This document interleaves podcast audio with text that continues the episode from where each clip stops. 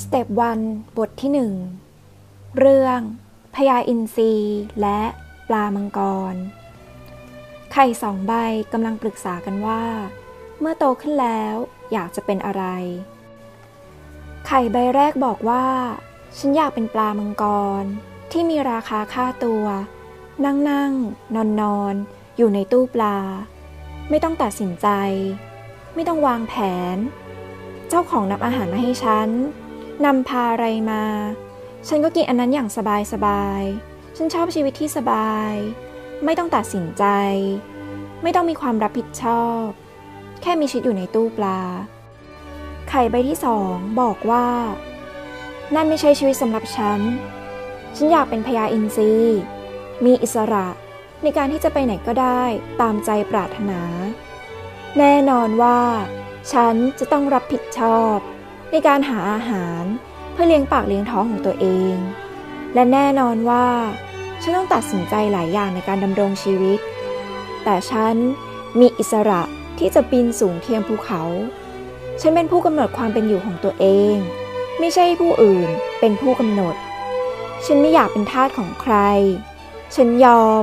ที่จะทำในสิ่งที่จำเป็น เพื่อมีชีวิต เยี่ยงพญาอินทรี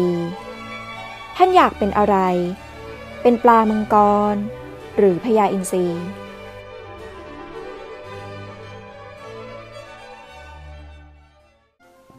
บทที่สองกระแสธุรกิจเครือข่าย และการเตรียมตัวให้พร้อมสำหรับธุรกิจ พูดที่ง่ายที่สุด ธุรกิจเครือข่าย เป็นเพียงการตลาดอีกระบบหนึ่ง ในการกระจายสินค้า และบริการจากผู้ผลิต สู่ผู้บริโภค แต่มีข้อแม้อยู่นิดเดียว คือ ธุรกิจนี้ปล่อยให้บุคคลธรรมดา เหมือนคุณ และผม มีสิทธิ์ ได้รับส่วนแบ่งของผลกำไรนั้นด้วย บริษัทชั้นนำทั่วโลกกำลังหันมานิยมใช้การตลาดระบบเครือข่าย มากขึ้นทุกขณะ เป็นเรื่องธรรมดาที่ผู้ผลิตต้องการนำสินค้าของเขา สู่ผู้บริโภค ให้มากที่สุด และให้เร็วที่สุด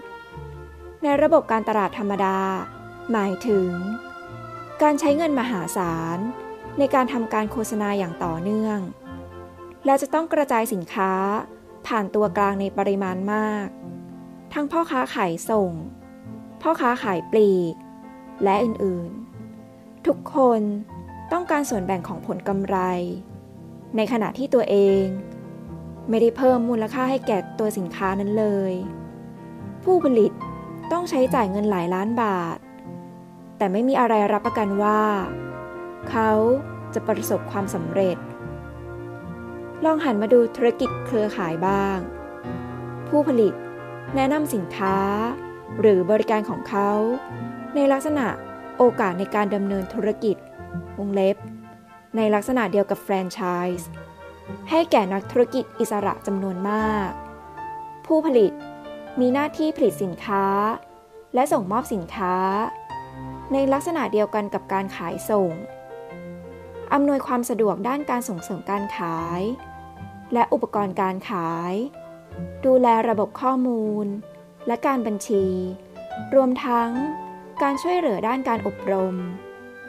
นักธุรกิจอิสระเหล่านี้ แนะนำผลิตภัณฑ์ และโอกาสในการดำเนินธุรกิจกับบุคคลอื่น ซึ่งบุคคลเหล่านั้นก็แนะนำให้กับบุคคลอื่นมากขึ้นเรื่อยๆ แล้วก็เกิดเหตุการณ์ต่อเนื่องคือ มีผู้บริโภค และผู้เข้าร่วมดำเนินธุรกิจ มากขึ้น มากขึ้น ทุกๆปี ลักษณะความเป็นหุ้นส่วน ของนักธุรกิจอิสระ และตัวบริษัทเครือข่าย เป็นไปในลักษณะพึ่งพาอาศัย ซึ่งกันและกัน เพื่อผลประโยชน์ร่วมกัน บริษัท ได้ตัดงบประมาณจำนวนมาก ที่เคยใช้ในการขาย และกระจายสินค้า บริษัทไม่มีความจำเป็น ต้องจ่ายงบประมาณด้านโฆษณาอีกต่อไป เพราะนักธุรกิจอิสระเหล่านี้กำลังดำเนินการโฆษณา ในลักษณะปากต่อปาก แล้วเงินที่บริษัท ประหยัดไปหลายล้านบาทนั้น ไปไหน แน่นอนที่สุด บริษัทใช้เงินที่เก็บได้เหล่านั้น จ่ายให้กับนักธุรกิจอิสระ ที่มีส่วนร่วมในการกระจายสินค้า ในลักษณะของคอมมิชชั่น สิ่งที่แตกต่างจากระบบการตลาดปกติก็คือ บริษัทจะทำการจ่ายเงิน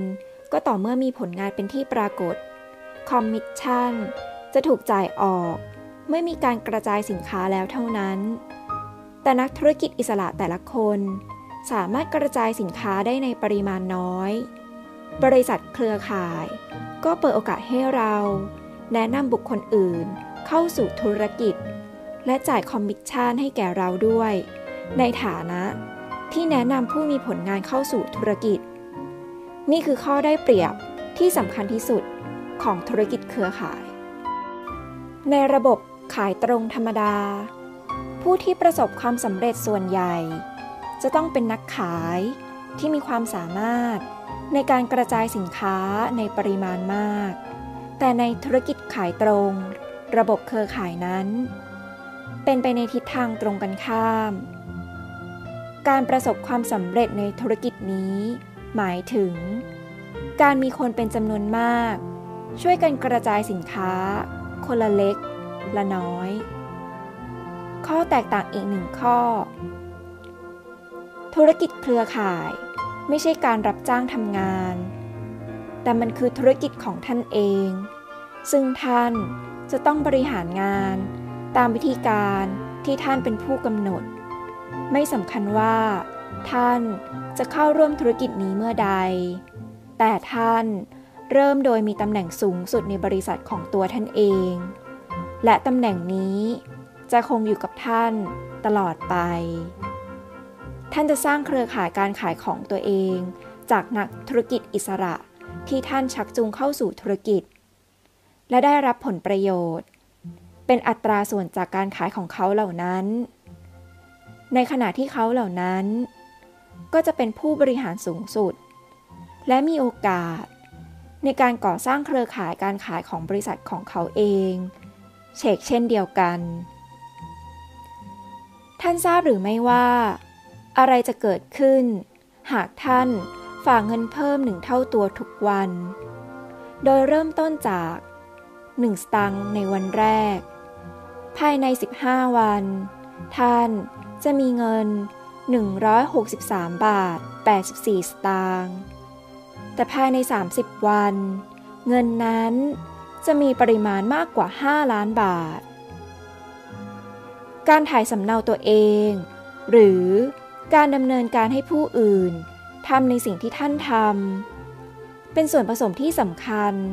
และมีประสิทธิภาพมากที่สุด ในธุรกิจเครือข่าย และเป็นเหตุผลที่สำคัญ ว่าทำไม ธุรกิจเครือข่ายสามารถสร้างอิสระทางการเงิน ให้แก่บุคคล หลายแสนคนทั่วโลกในขณะนี้ ลองนึกภาพดูว่า หากท่านแนะนำธุรกิจให้กับสมชาย ในชนบุรี และสมชาย แนะนำธุรกิจให้แก่นงเยาที่เชียงใหม่ แล้วนงเยาแนะนำธุรกิจแก่บางออนที่อยู่ลบบุรีทำให้สุนทรีที่อยู่จังหวัดตรัง เข้าร่วมธุรกิจเครือข่าย โดยการแนะนำบุคคลเพียงบุคคลเดียวเข้าสู่เครือข่าย ท่านกำลังสร้างปฏิกิริยาต่อเนื่อง ที่ทำให้เกิดนักธุรกิจอิสระทำงานให้กับท่าน ในทางอ้อม ทั่วประเทศไทย โดยที่การทำงานของบุคคลเหล่านี้ สมชาย นงเยาวบางออน และสุนทรี แต่ละคนกำลังร่วมกันกำหนด ค่าตอบแทนให้แก่ท่านเป็นรายเดือน นี่เป็นเพียงตัวอย่างเล็กๆ เรื่องประสิทธิภาพของการถ่ายสำเนาตัวเอง ในธุรกิจเครือข่าย ท่านคิดว่า ท่านสามารถแนะนำคนสักคนเข้าร่วมธุรกิจกับท่าน ในแต่ละเดือนได้ไหม หากท่านสามารถทำได้ ท่านสามารถเป็นบุคคล ที่จะประสบความสำเร็จ ได้รับรายได้ที่คาดไม่ถึงในธุรกิจเครือข่าย นี่คือสาเหตุที่ทำไม ธุรกิจเครือข่ายจึงเป็นที่นิยมกันอย่างกว้างขวาง ในโลกปัจจุบัน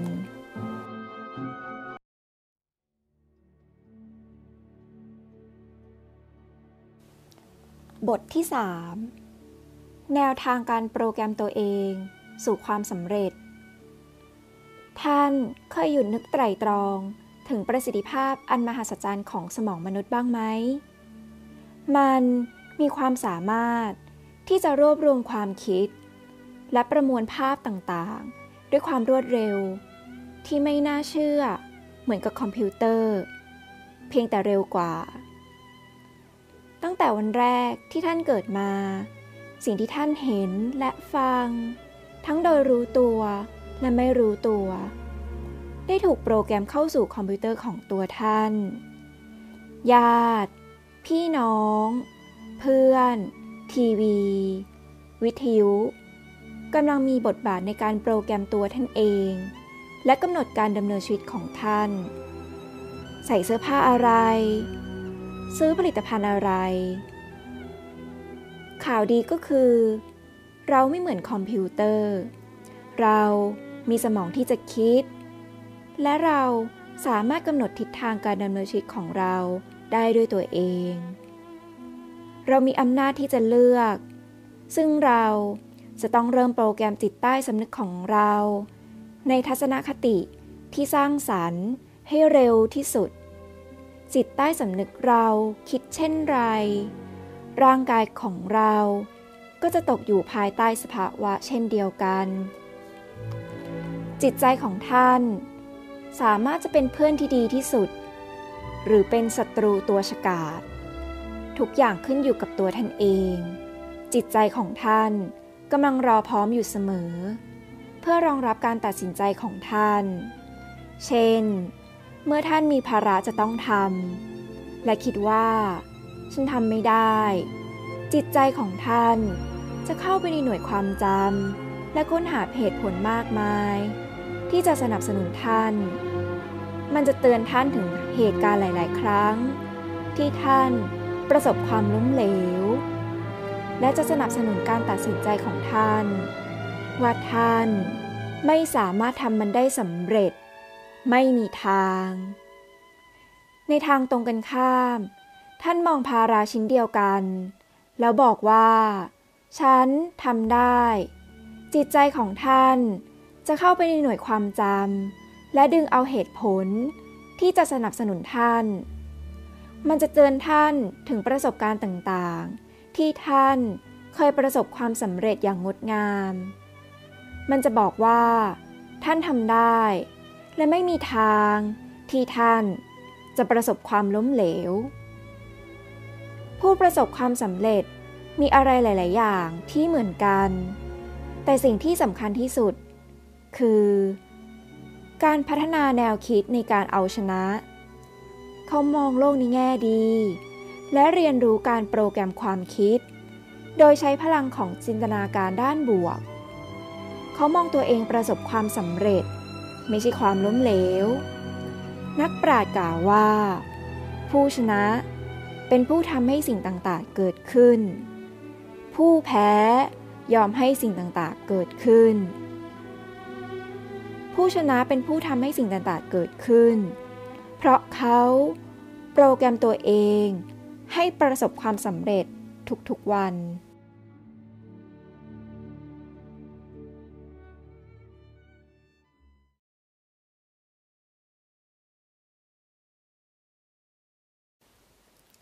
บทที่ 4 เงิน ชีวิตน่าจะมีอะไรมากกว่านี้ ทุกคนแสวงหาเงินทำอะไรหลาย ๆ อย่างเพื่อเงิน ยอมเสียอะไรหลาย ๆ อย่างเพื่อเงิน เป็นความจริง ที่ฟังดูแล้วอึดอัดน่าเวทนา แต่ความจริงอีกข้อหนึ่งคือ การดำเนินชีวิต จะสะดวกสบายขึ้นมาก ถ้ามีเงิน คุณมะลิขายสร้อยคอทองคำเส้นสุดท้าย ที่ได้รับเป็นของขวัญวันแต่งงาน สามี ขายนาฬิกา อันเป็นมรดกจากคุณลุง เพื่อนำเงินไปใช้จ่าย ค่าอาหาร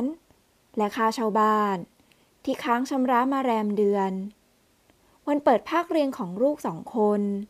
กำลังมาถึง ขณะที่สามีภรรยา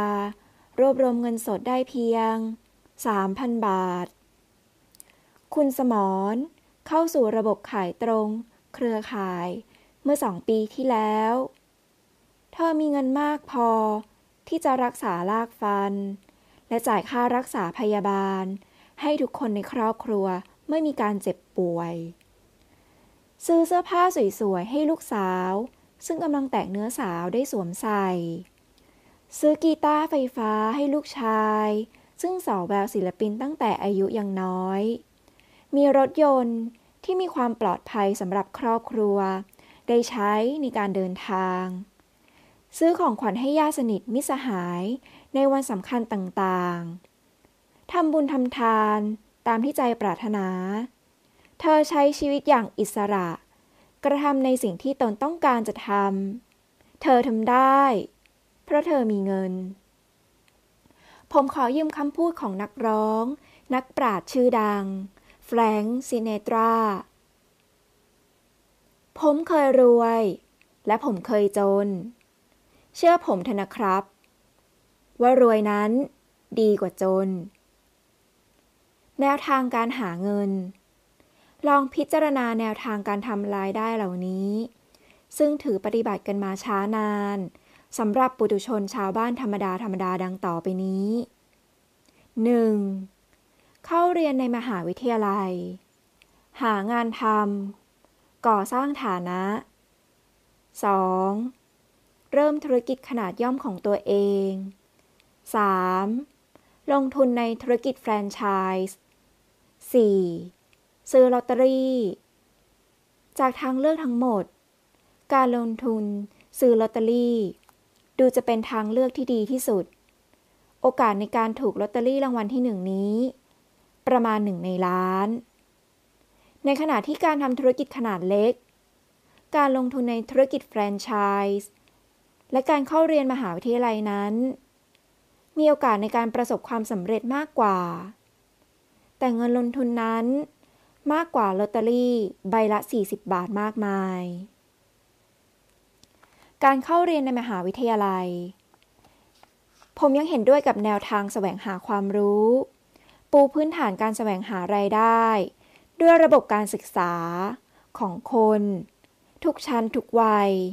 โดยเฉพาะอย่างยิ่งเยาวชน ผมยังเห็นด้วยว่า ทรัพย์สมบัติที่มีค่ามาก และมั่นคงที่สุดในโลก คือการศึกษา จอห์นมิลตันฟ็อกซ์บรรณาธิการหนังสือ Upline เขียนบทความต่อไปนี้ เพื่อสนับสนุนข้อโต้แย้ง และชี้ให้เห็น ถึงอัตราเสี่ยงในการลงทุน โดยการคำนวณทางคณิตศาสตร์ ดังต่อไปนี้ หากท่านประสงค์จะเป็นวิศวกร นายแพทย์ ทนายความทำงานค้นคว้า หรือเป็นครูบาอาจารย์ การแสวงหาความรู้โดยเข้าเรียนมหาวิทยาลัย ยังคงเป็นทางเลือกที่ดีที่สุด ปัจจุบัน การเข้าเรียนมหาวิทยาลัย มีค่าใช้จ่าย ที่แพงขึ้นทุกที บัณฑิต ที่จบการศึกษาจากรั้วมหาวิทยาลัย 9 คน จากจำนวน 10 คน จะไม่ได้ทำงานตรงกับสาขาที่ร่ำเรียนมา บัณฑิตส่วนใหญ่ จะไม่สามารถทำเงินได้มากพอ ที่จะคุ้มกับการลงทุนค่าใช้จ่าย 4 ปี ที่พ่อแม่ได้ลงทุนไป สภาวะเศรษฐกิจจะบีบบังคับบริษัทต่างๆ ให้เลิกจ้างพนักงงานมากขึ้นทุกที เมื่อปี 1993 พนักงงานที่ถูกเลิกจ้างในสหรัฐอเมริกา มีมากถึง 700,000 คน ปัจจุบัน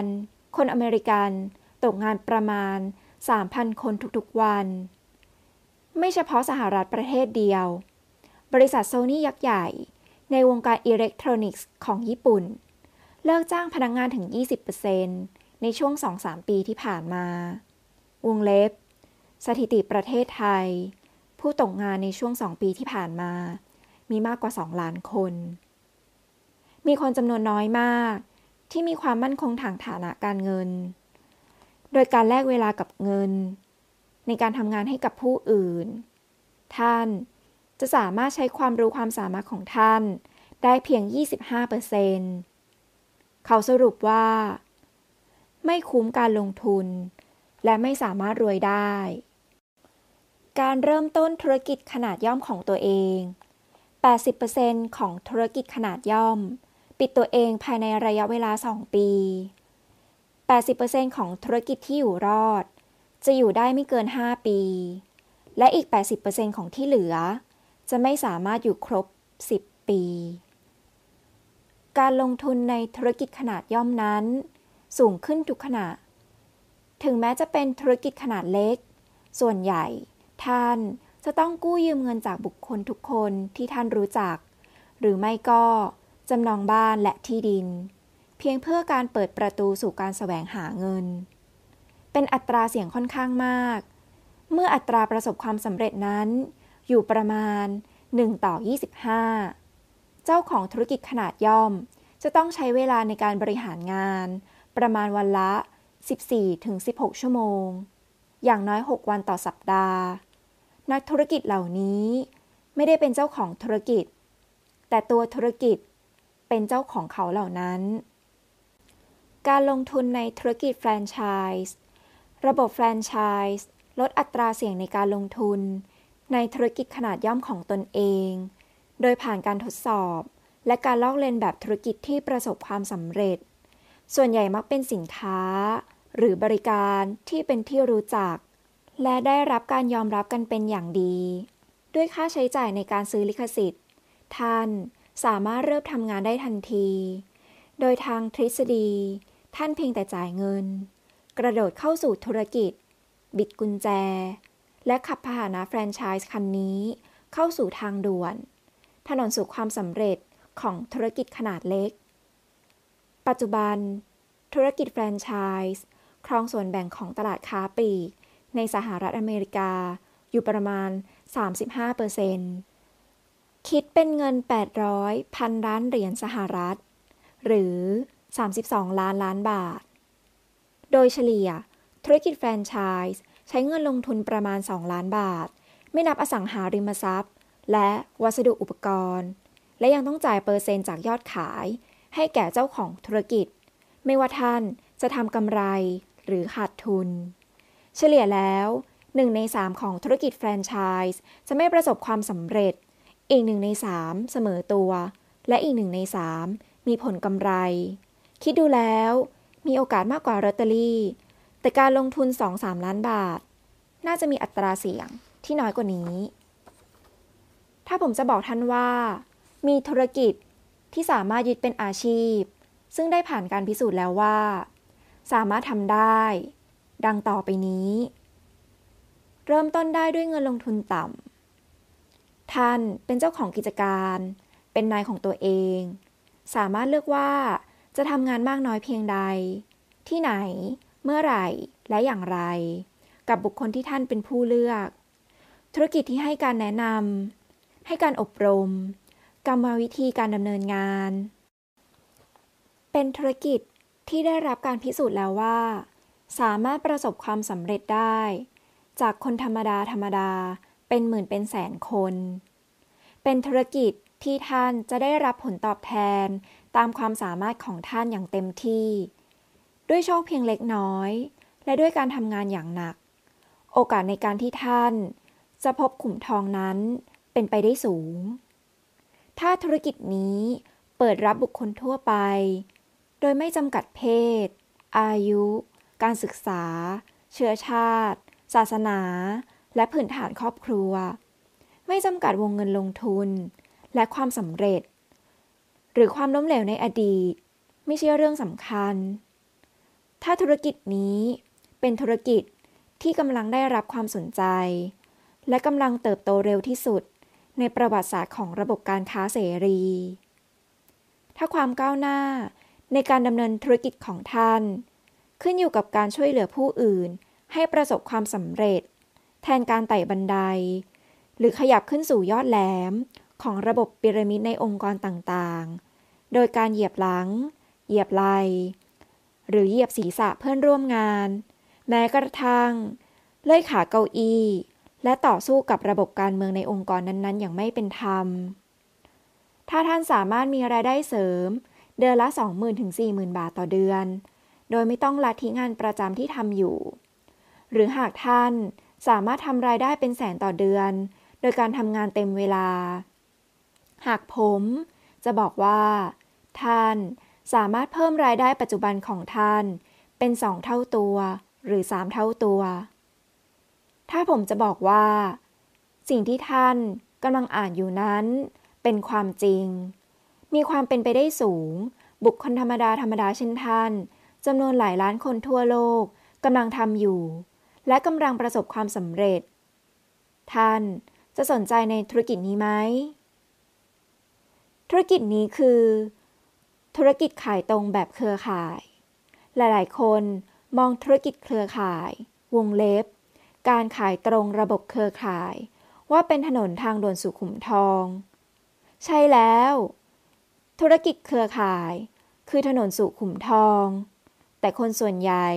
จะพบว่ามันไม่ใช่ทางด่วน ธุรกิจเครือข่ายจะเจริญเติบโตช้ามาก โดยเฉพาะอย่างยิ่งในปีแรกของการดำเนินธุรกิจ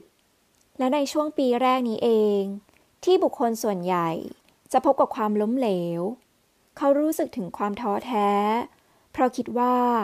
ทำไมคนอื่นๆ ถึงมีรายได้มากมายอย่างรวดเร็ว แล้วก็ละความพยายาม บริษัทธุรกิจเครือข่าย และผู้แทนจำหน่ายหลาย ๆ คน พยายามแต่งเติมสีสัน เพิ่มเติมจากความจริง นายสมชาย อาจจะได้รับรายได้ 20,000 บาท ภายในระยะเวลาหนึ่งเดือน เพราะเขานำชื่อญาติสนิทมิสหาย 10 คน มาสมัครสมาชิก และซื้อสินค้านามเขาเหล่านั้น รวม 10 ครั้ง และยังมีคุณมาลี ผู้ที่สปอนเซอร์คุณเข้าสู่ธุรกิจ เธอบอกว่า เป็นธุรกิจที่ง่ายได้เหลือเกิน ฉันทำเงินได้ 80,000 บาทต่อเดือน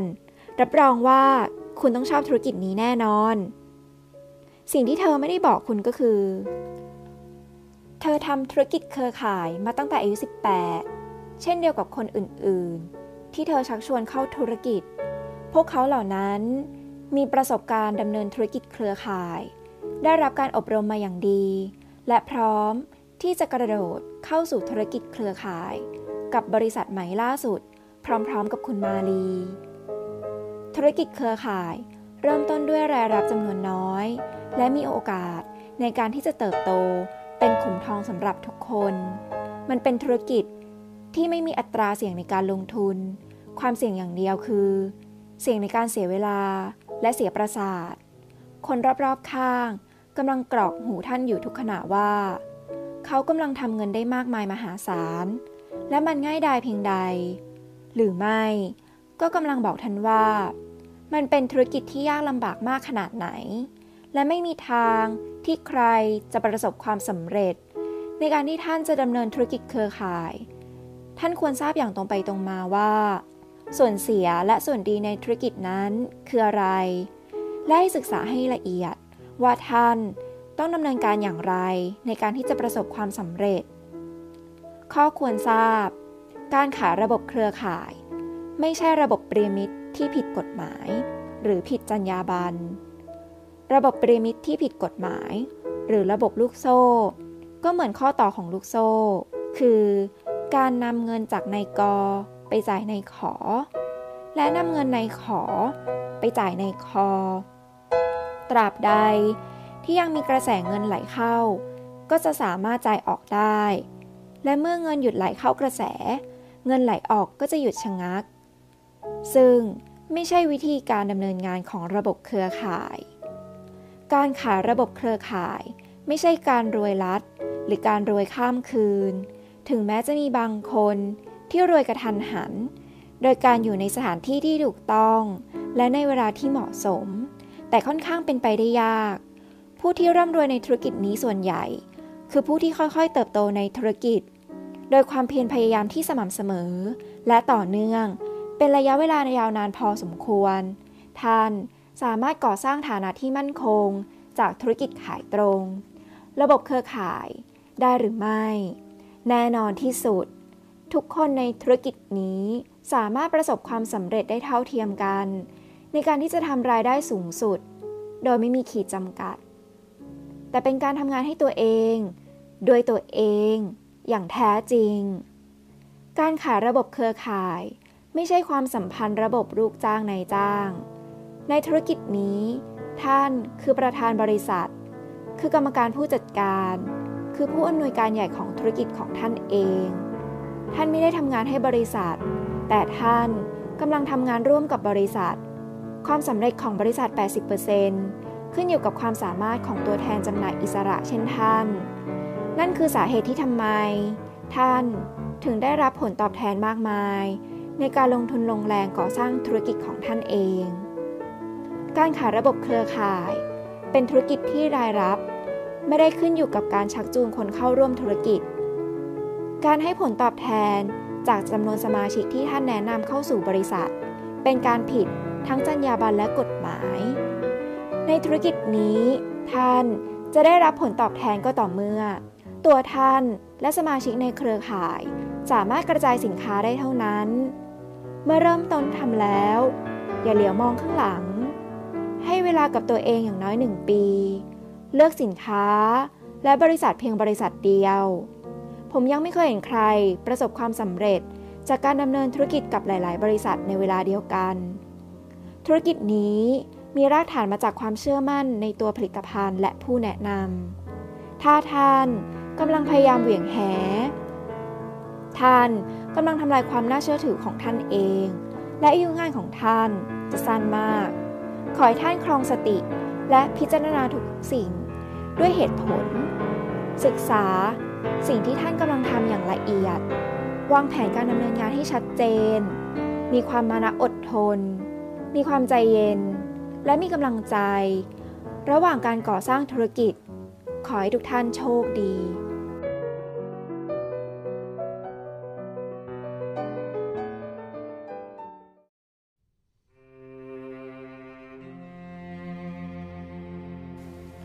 บทที่ 5 ความเข้าใจเกี่ยวกับการขายตรง ระบบเครือข่ายหลายชั้น Multi Level Marketing ธุรกิจขายตรงระบบเครือข่าย เป็นระบบการตลาดที่ใหญ่โตมโหฬาร ในโลกธุรกิจปัจจุบัน ผู้เชี่ยวชาญในธุรกิจนี้ ได้ประมาณวงเงินหมุนเวียนทั่วโลก ไว้ประมาณ 45พันล้านเหรียญ หรือเท่ากับ 1.8 ล้านล้านบาท และเป็นธุรกิจที่เติบโตเร็วที่สุดธุรกิจหนึ่ง ในระบบการค้าปัจจุบัน ทุกๆสิบครอบครัวในสหรัฐอเมริกา จะมีหนึ่งครอบครัว ที่เกี่ยวข้องกับธุรกิจขายตรงระบบเครือข่าย ร้อยละ 90 ของผู้แทนจำหน่ายในระบบขายตรง วงเล็บ จากจำนวนทั้งหมด 10 ล้านคน กระทำเป็นรายได้เสริม โดยมีงานประจำทำอยู่ แต่สถิติระบุปริมาณสมาชิก ที่ยึดอาชีพขายตรงเป็นงานหลักกำลังทวีมากขึ้นอย่างรวดเร็ว จากการสำรวจพบว่า ประชากรในสหรัฐอเมริกา ประมาณ ร้อยละ 60ถึง70เคยซื้อสินค้าหรือบริการ จากผู้แทนจำหน่ายของธุรกิจขายตรงระบบเครือข่าย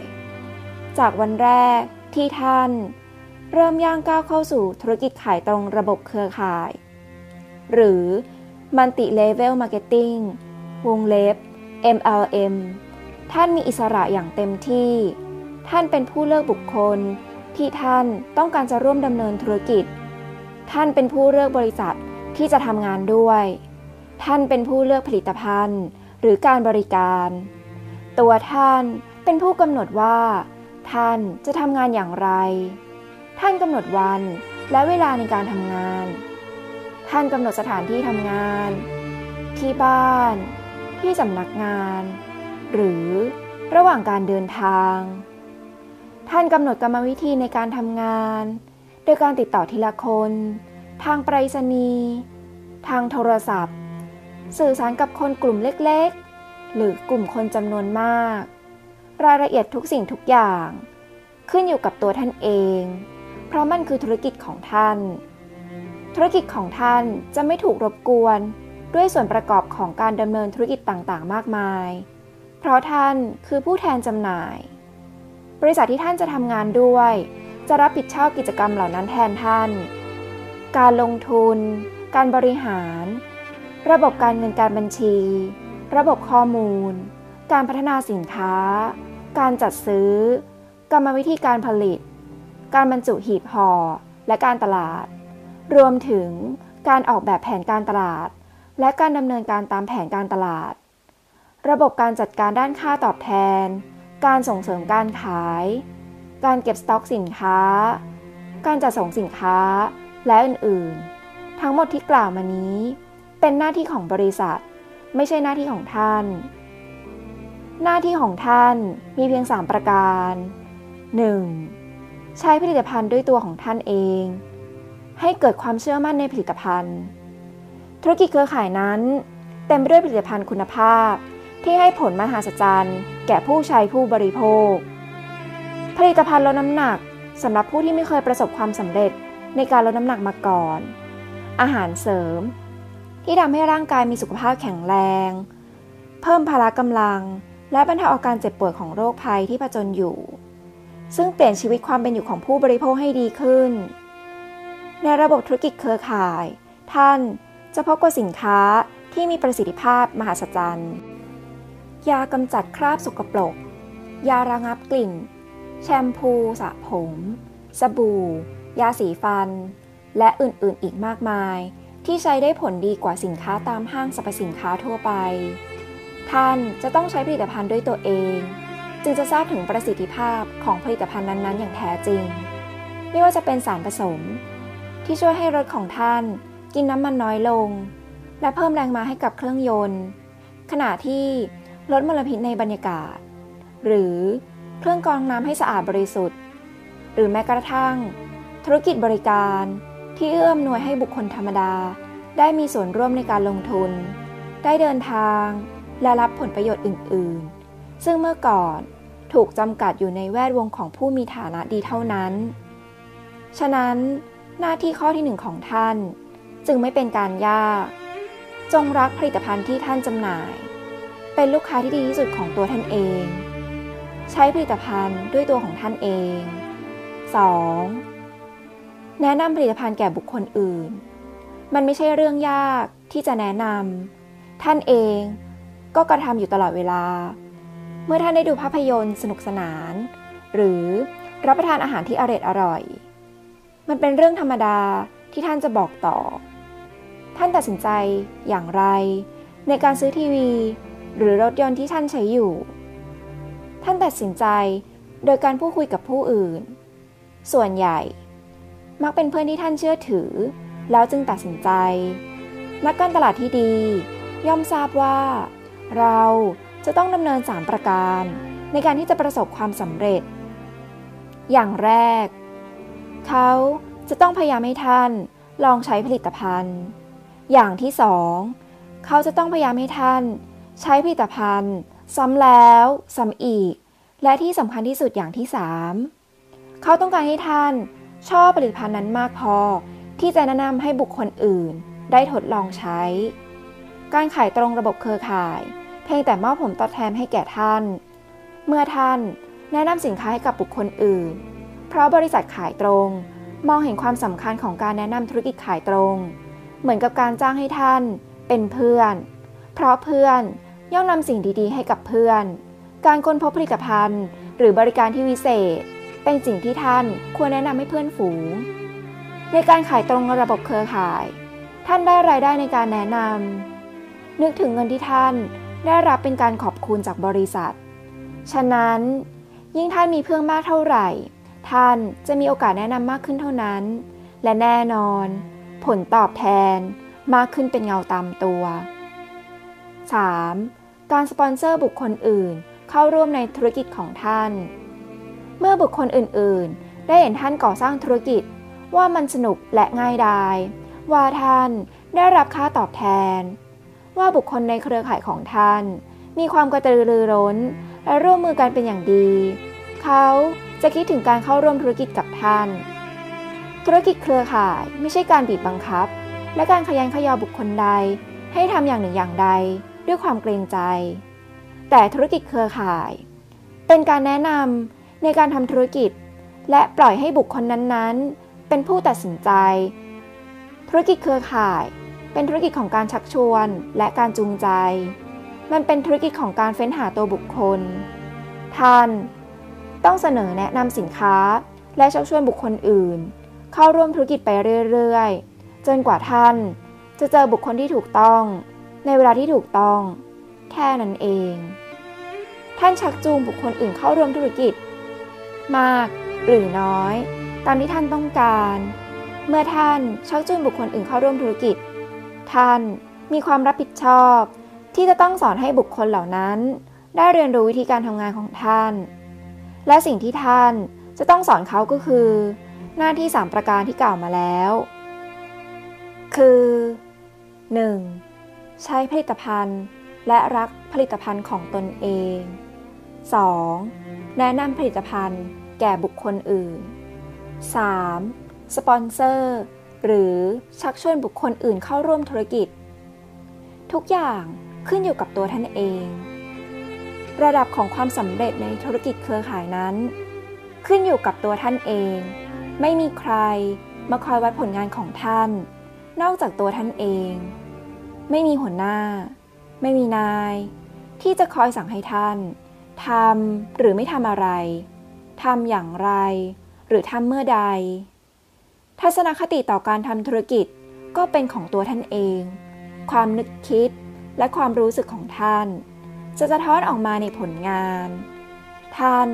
จะได้รับค่าตอบแทนอย่างยุติธรรม มากหรือน้อย เป็นผลโดยตรงจากคุณค่าของตัวท่าน และความเพียรพยายามที่ท่านได้กระทำลงไป ไม่มีอะไรและไม่มีใครในธุรกิจนี้ ที่จะขัดขวางการทำงานของท่าน ไม่ว่าจะเป็นในลักษณะทำไปวันๆหรือมานะพยายามอย่างเต็มที่ ในการที่จะทยานไปสู่จุดสูงสุดของพีระมิด ทุกอย่างขึ้นอยู่กับตัวท่านเอง ไม่มีบุคคลอื่นใด ที่มีการศึกษาสูงกว่า ได้รับแจกมาจากเครือญาติ หรืออยู่ในสภาวะแวดล้อมที่ดีกว่า หรือแม้กระทั่ง เกิดมาด้วยความสามารถเฉพาะตัว ที่ได้เปรียบกว่า หรือที่เราเรียกว่า อยู่ในสภาวะเศรษฐกิจที่ดีกว่า ไม่มีใครที่จะมามีโอกาสมากกว่าท่าน ในการที่จะประสบความสำเร็จ ในธุรกิจเครือข่าย ทุกคนเกิดมาเท่าเทียมกันทุกประการ ในธุรกิจเครือข่าย ความสำเร็จเกิดจากความสามารถในการบริหารความอิสระและความรับผิดชอบ ในธุรกิจเครือข่าย ทุกคนต้องบริหารเวลา โดยมีพื้นฐานที่เท่าเทียมกันคือ วันละ 24 ชั่วโมง ในธุรกิจเครือข่าย ไม่มีอะไรที่เป็นไปไม่ได้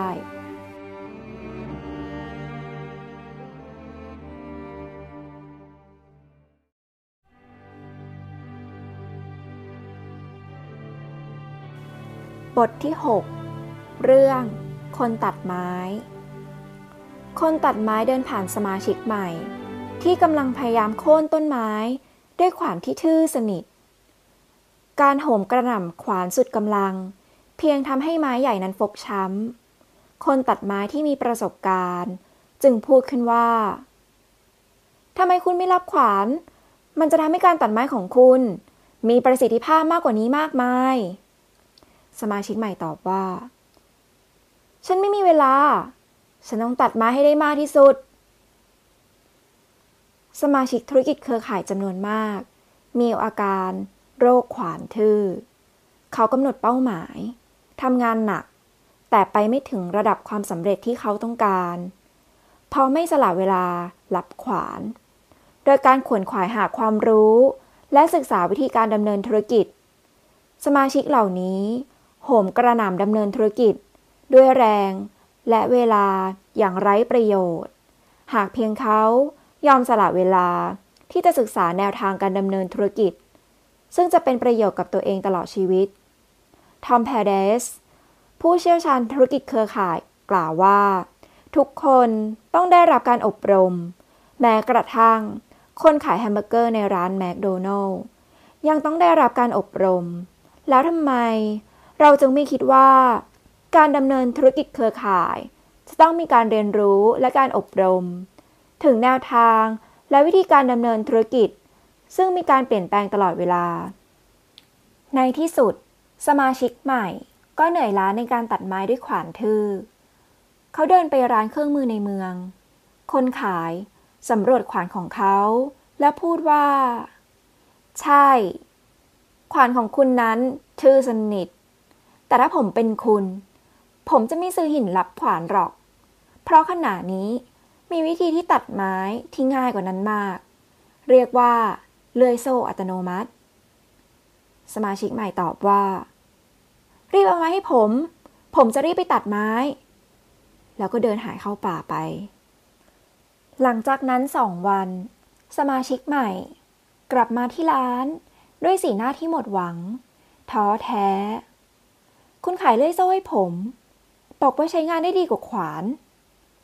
ผมฟันไม้มาเป็นเวลาสองวัน ยังไม่สามารถโค่นต้นไม้ได้สักต้นเดียว คนขายตอบว่า ไหน ขอดูเลื่อยหน่อยสิว่ามีปัญหาอะไร ดูแล้วไม่มีอะไรผิดปกติ จึงเดินสายสตาร์ทบรื้อเลื่อยส่งเสียงดังขึ้น เฮ้ย นั่นเสียงอะไร สมาชิกใหม่แปลกใจ สมาชิกใหม่ผู้นี้ไม่ยอมสละเวลาที่จะเรียนรู้การทำงาน หรือวิธีใช้เครื่องมือใหม่ของเขาเลย เช่นเดียวกันกับนักธุรกิจเครือข่าย เราต้องไม่เพียงแต่เอาเครื่องมือใหม่มาใช้งาน แต่ต้องเรียนรู้วิธีการใช้ ในโลกของการแข่งขันปัจจุบัน เราต้องยอมลงทุน ทั้งแรงและเวลา เพื่อพัฒนาความรู้และความสามารถในการดำเนินธุรกิจ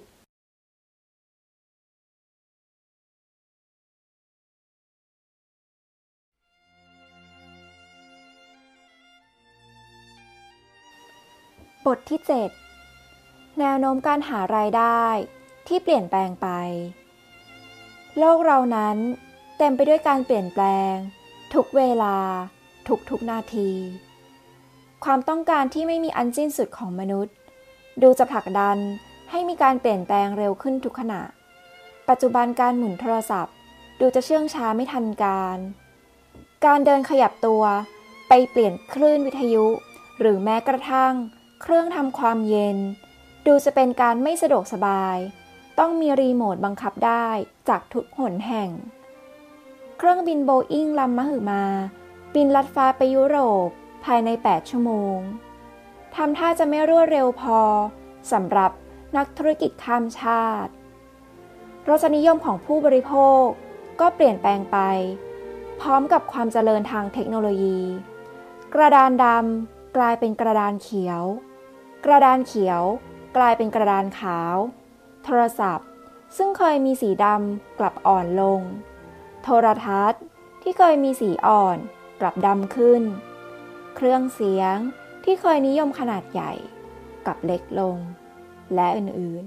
ๆ อยู่ๆประเทศไทยที่เคยเป็นสวรรค์สำหรับนักลงทุน ทั้งชาวไทยและต่างชาติ ซึ่งปฏิเสธเพิกเฉย ไม่รับรู้กฎเกณฑ์และหลักเศรษฐศาสตร์ ด้วยความเชื่อมั่นฮึกเหิม และละเลยปรากฏการฟองสบู่ มาตลอดระยะเวลาหลาย ๆ ปีที่ผ่านมา ต่างได้รับบทเรียนราคาแพงที่เจ็บแสบ หลาย ๆ คนพูดว่า ถ้ารู้อย่างนี้ ดูจะเป็นคำพูดที่ได้ยินกันมาก ถ้า ถ้า และถ้า แน่นอนที่สุดถ้าเราสามารถอย่างรู้สถานการณ์ล่วงหน้า เราจะสามารถป้องกันภัย และความเสียหายได้อย่างมหาศาล รวมทั้งทำรายได้อย่างมหึมา คุยสู่กันฟังเล่มนี้ จึงขอพูดเรื่อง แนวโน้มการหารายได้ที่เปลี่ยนแปลงไป การเปลี่ยนแปลงที่จะกล่าวถึงนี้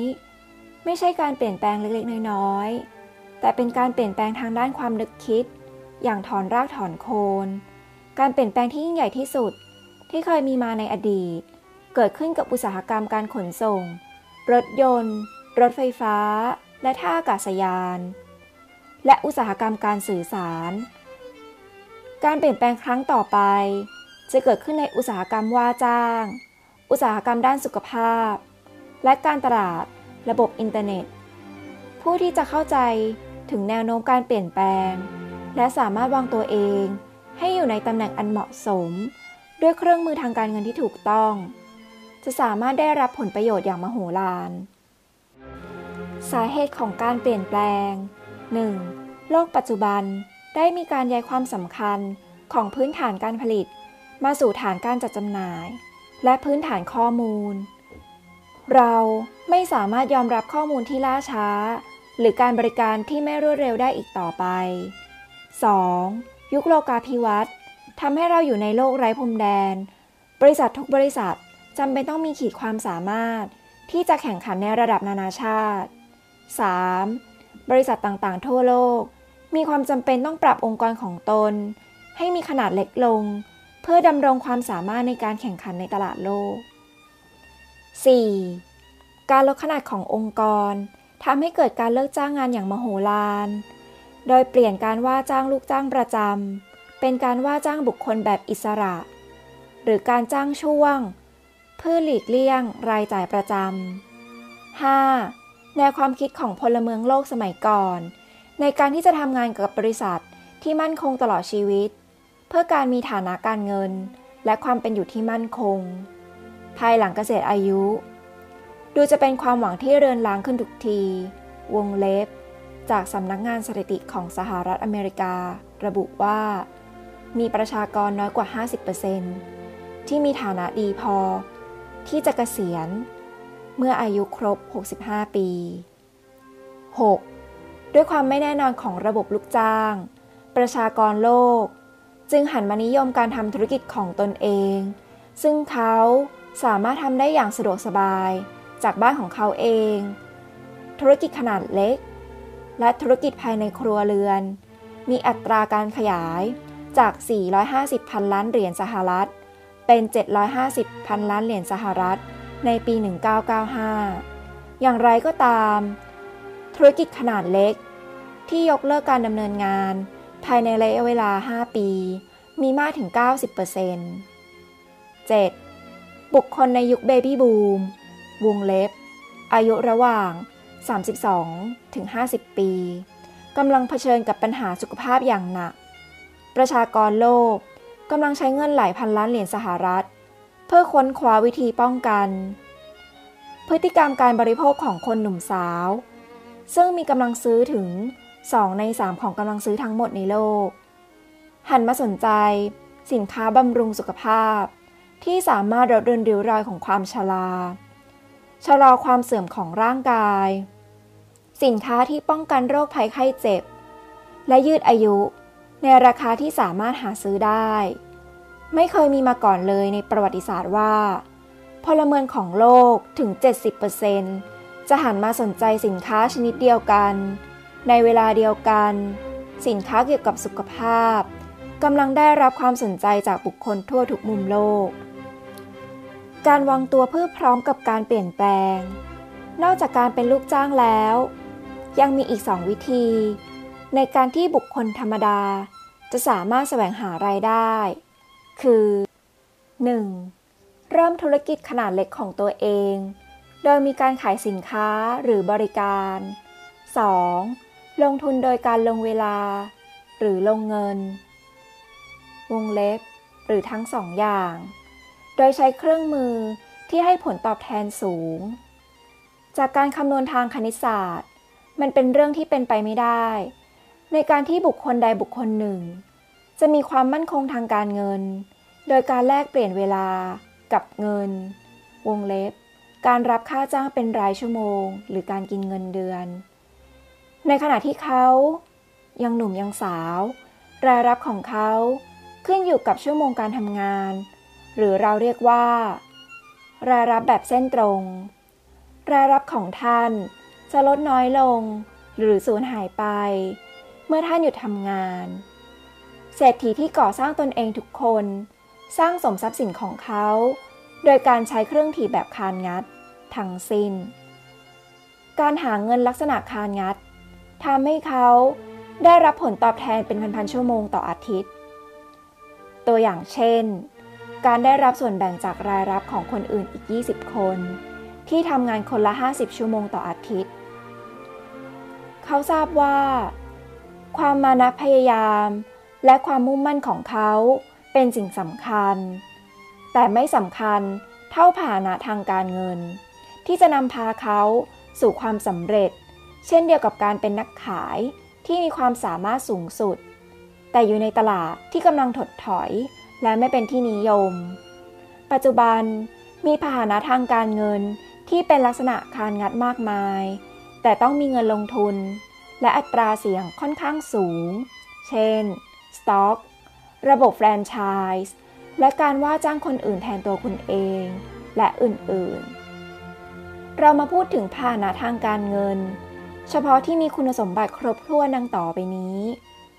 1. ไม่มีอัตราเสี่ยงในการลงทุน 2. รายได้เริ่มจากรายรับแนวตรง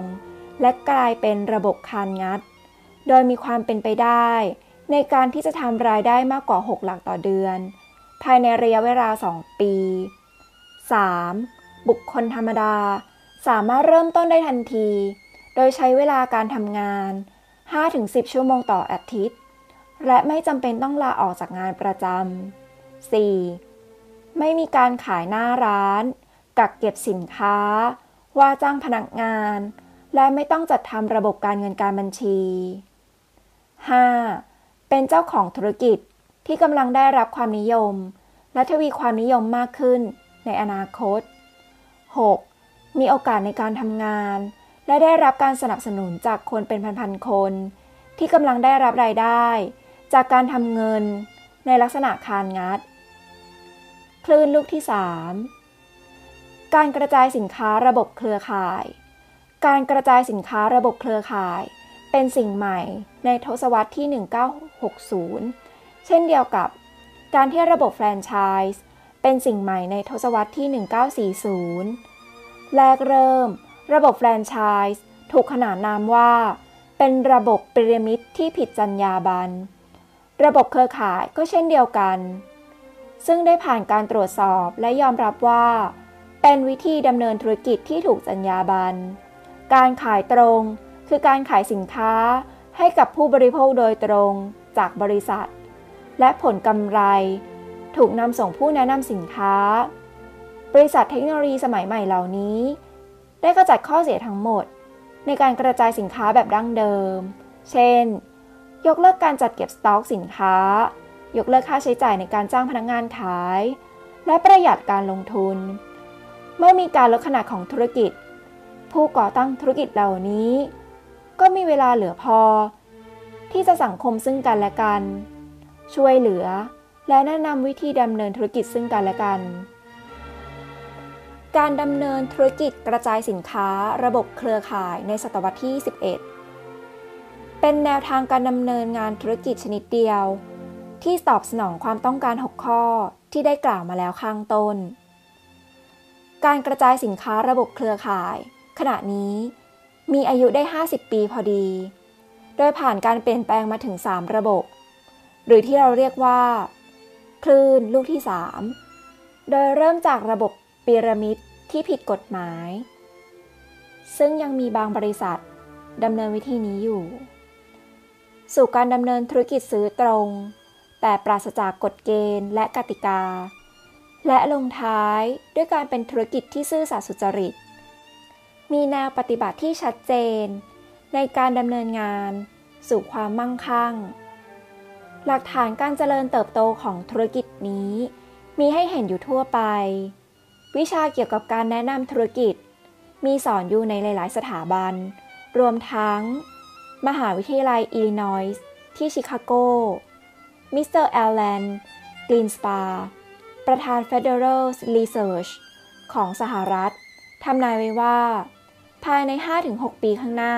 การขายสินค้า 50%ในสหรัฐ จะถูกจำหน่ายด้วยระบบเครือข่าย ระบบแฟรนไชส์ปัจจุบัน กระจายสินค้าอยู่ประมาณ 30%เป็นที่น่าสังเกตว่า บริษัทชั้นนำใน Fortune 500 มีถึง 20%ที่จำหน่ายสินค้าด้วยระบบเครือข่าย ซึ่งนิตยสาร Forbes ทำนายว่าตัวเลข จะขึ้นไปถึง 70%ภายในปี 2010 หากท่านคือบุคคลที่พร้อมที่จะทำงานหนัก เพื่อให้ได้มาซึ่งความมั่นคงทางฐานะการเงิน โดยไม่มีอัตราเสี่ยงในการลงทุน คลื่นลูกที่ 3 ของระบบเครือข่าย คือทางเลือกที่ดีที่สุดของท่าน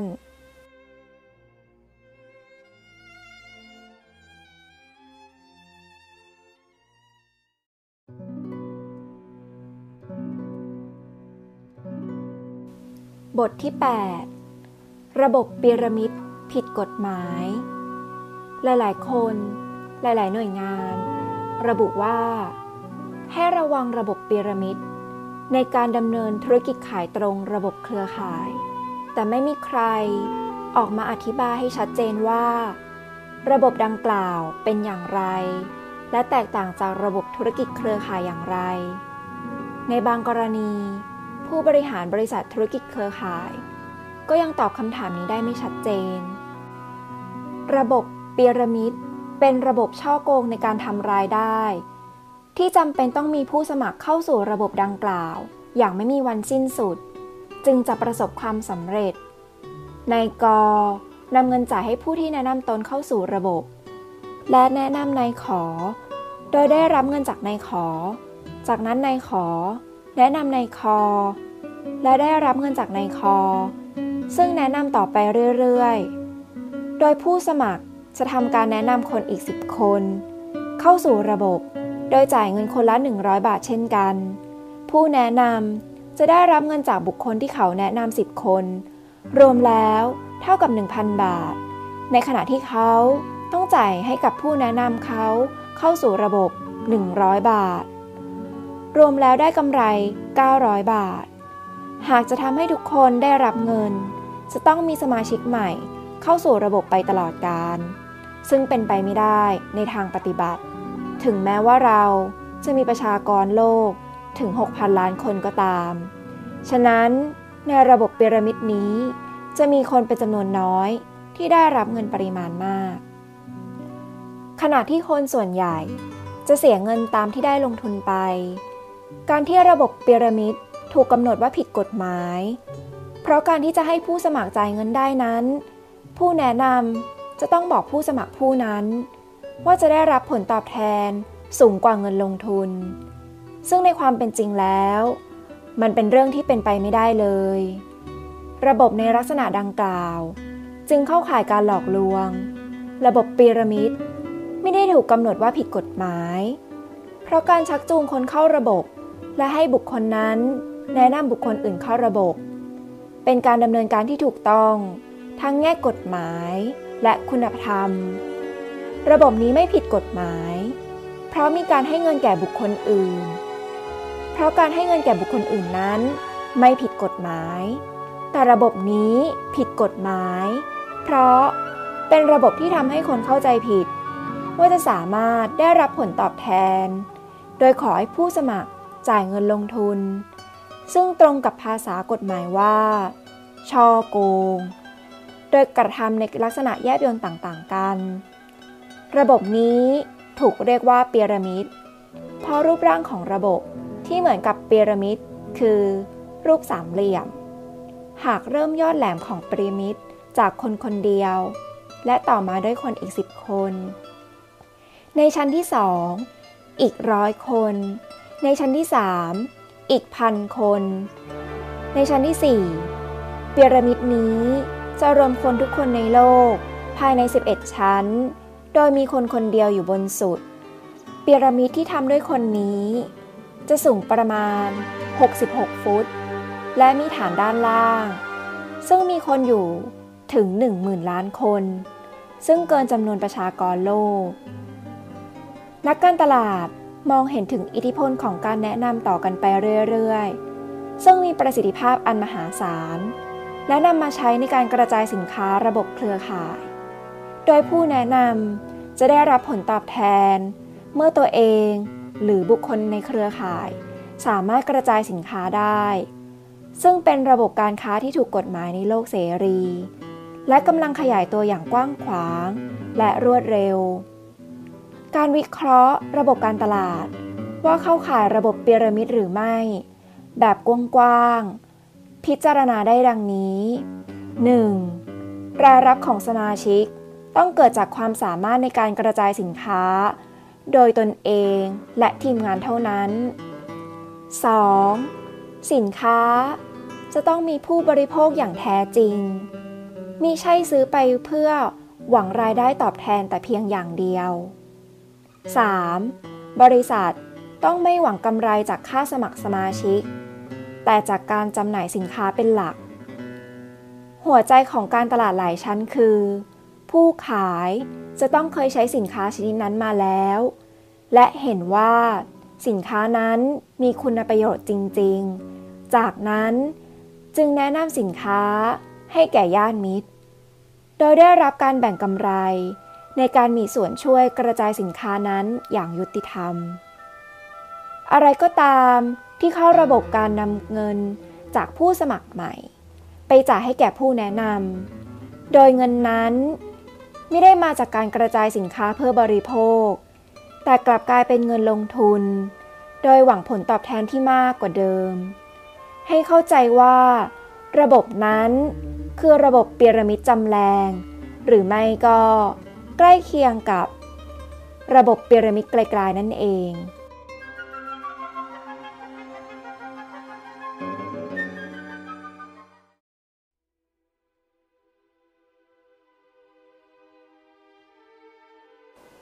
บทที่ 9 ความสวยงามของธุรกิจเครือข่าย ผมได้ใช้เวลากว่า 6 ปี ในแวดวงธุรกิจเครือข่ายหลายชั้น ผมรัก และชื่นชอบธุรกิจนี้ เพราะเป็นธุรกิจที่เกี่ยวข้องกับการพัฒนาตนเอง และการพัฒนาสังคม เรามุ่งเน้นการสนับสนุน ช่วยเหลือกันและกัน ให้ประสบความสำเร็จอย่างจริงจัง รายได้เป็นผลพลอยได้ และธุรกิจนี้ได้ทำเงินให้กับผมอย่างมากมาย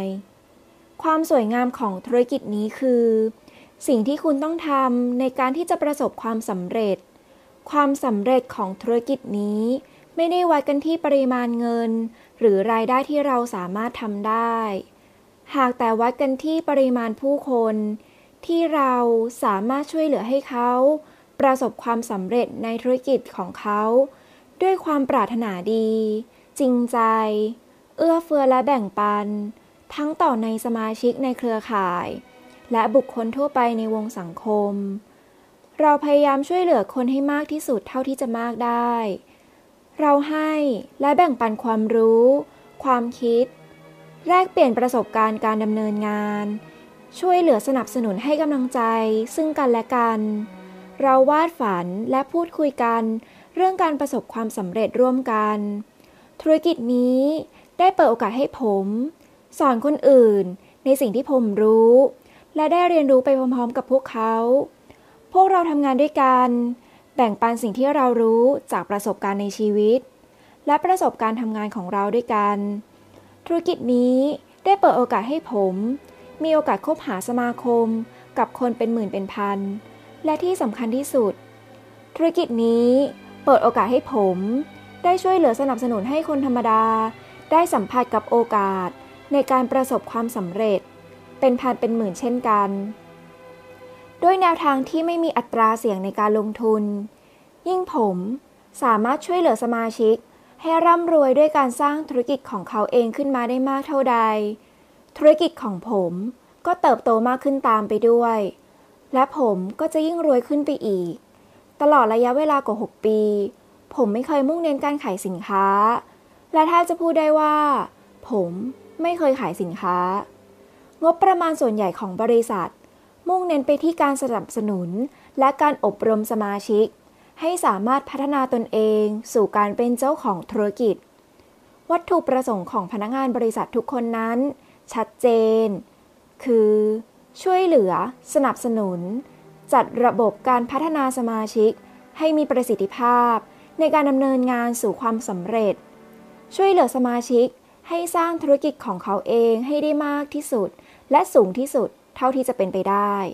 นี่คือความสวยงามของธุรกิจเครือข่ายที่แท้จริง แนวทางความคิดนี้นำไปสู่แนวทางการดำเนินงานของบริษัท ที่มุ่งเน้นการอบรม และพัฒนาสมาชิกให้มีประสิทธิภาพสูงสุด เพื่อเปิดโอกาสในการเป็นเจ้าของกิจการที่ใหญ่โต และมั่นคงสูงสุด การแข่งขันและความเพียรพยายาม ในการขายสินค้าคุณภาพให้ได้มากที่สุด เร็วที่สุด เพื่อผลกำไรสูงสุด ถูกปรับเปลี่ยนมาเป็น การอบรมสมาชิก ให้เป็นเจ้าของธุรกิจที่มีประสิทธิภาพสูงสุด โดยการพัฒนาสมาชิก สู่การเป็นผู้นำให้มากที่สุด การแข่งขันในการอบรมพัฒนาสมาชิก ระหว่างบริษัทต่างๆ ผลักดันการพัฒนาคุณภาพการอบรม ทั้งเนื้อหาสาระ การนำเสนอ สิ่งพิมพ์ โสทัศนูปกรณ์อย่างไม่หยุดยัง้ง จนในปัจจุบัน การอบรมของบริษัทเครือข่ายหลาย ๆ บริษัท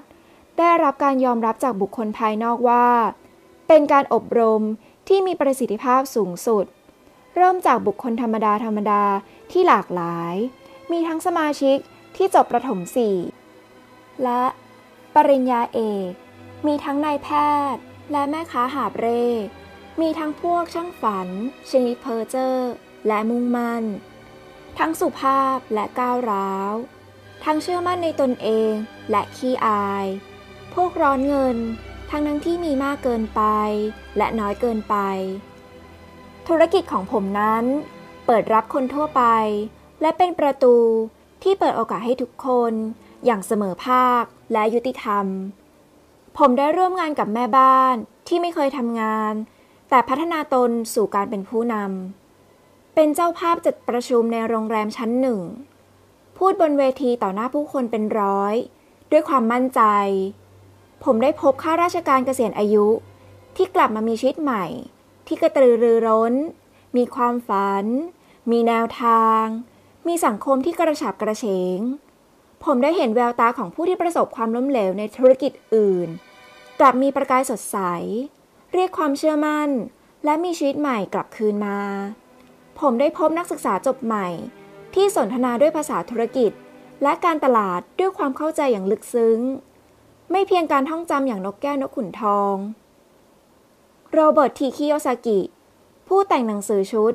พ่อรวยสอนลูกที่โด่งดังทั่วโลก กล่าวในหนังสือ โรงเรียนสอนธุรกิจของเขาว่า ธุรกิจเครือข่ายเป็นโรงเรียนธุรกิจชีวิตจริง ที่ยิ่งใหญ่มาก แนวทางการอบรมของบริษัท เครือข่ายที่แข็งแรง จะต้องมีประสิทธิภาพ และศักยภาพ ที่จะพัฒนาบุคคลธรรมดาธรรมดา ให้เติบโตสู่การเป็นเจ้าของธุรกิจที่ประสบความสำเร็จ สามารถบริหารธุรกิจที่มีเงินหมุนเวียนเป็นแสนเป็นล้านบาทต่อเดือน ซึ่งไม่ใช่เรื่องง่าย การพัฒนานั้นไม่จำกัดอยู่เพียงความรู้ด้านผลิตภัณฑ์ และแผนรายได้ หรือแผนการตลาด หากต้องพัฒนาทั้งทัศนคติที่จำเป็นต้องมีในการจะประสบความสำเร็จ ทักษะในการสื่อสาร ทักษะในการเป็นผู้นำ ทักษะการบริหารงาน การเงินและการลงทุน ทักษะการบริหารเวลา การสร้างความน่าเชื่อถือ การกำหนดเป้าหมาย การจัดระบบ และการวางแผนการดำเนินงาน บริษัทเครือข่ายที่ดี จะมุ่งเน้นการพัฒนาสมาชิก สู่การเป็นเจ้าของธุรกิจ โดยพิจารณาองค์รวม ไม่เพียงแต่สอนให้สมาชิก กระจายสินค้าเพียงเท่านั้น การที่บุคคลธรรมดาจะก้าวขึ้นสู่การเป็นเจ้าของธุรกิจ ที่ประสบความสำเร็จนั้น มีส่วนประกอบมากมาย ที่สำคัญที่สุดคือ ทัศนคติสู่ความสำเร็จ และการพัฒนาคนให้เป็นผู้นำไม่ใช่มีเพียงการพูดและแนะนำสินค้า หากรวมถึงความสามารถในการบริหารเงิน งาน คนและเวลา ความสามารถในการชักนำและปลุกเร้า สร้างแรงบันดาลใจ และการให้กำลังใจ เหล่านี้คือทักษะในการเป็นผู้นำโรเบิร์ตกล่าวว่า เงินไม่ได้วิ่งไปหาธุรกิจที่มีสินค้าหรือบริการที่ดีที่สุด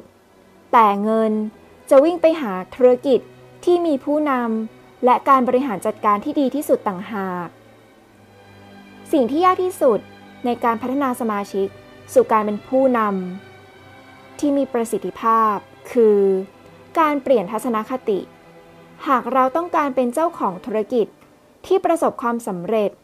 ทัศนคติหรือแนวคิดของเราเอง ต้องเปลี่ยนไปในทิศทางที่ถูกต้อง ความคิดเราจะถูกต้องและแม่นยำได้ ต้องอาศัยความรู้ ความรู้ที่ทุกบริษัท พยายามจะมอบให้ จนบางครั้งถึงขั้นยัดเยียด ความรู้ที่ได้จากการสัมมนา การอบรม ซึ่งเป็นความรู้จากประสบการณ์ชีวิตจริง ที่บริษัทและสมาชิกนำมาแลกเปลี่ยนแบ่งปันซึ่งกันและกัน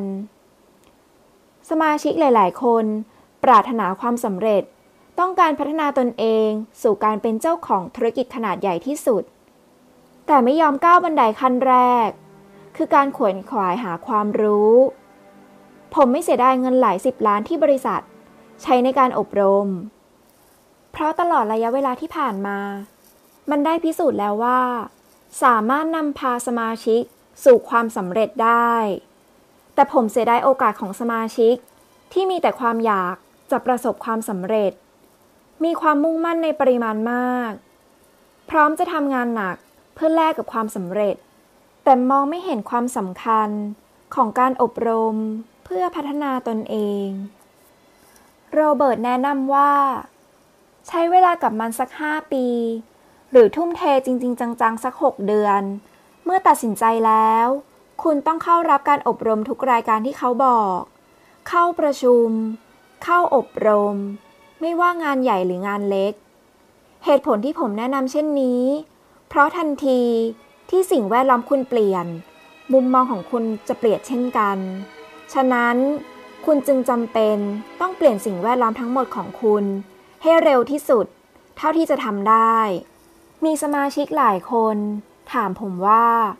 เมื่ออะไรอะไรก็ดีไปหมดแล้ว ข้อเสี่ยงของธุรกิจเครือข่าย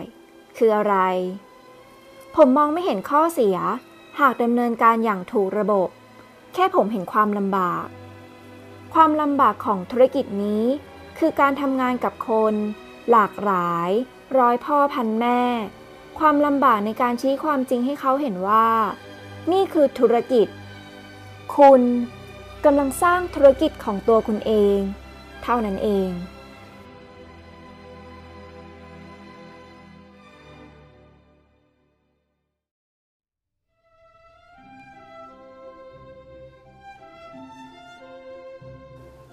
บทที่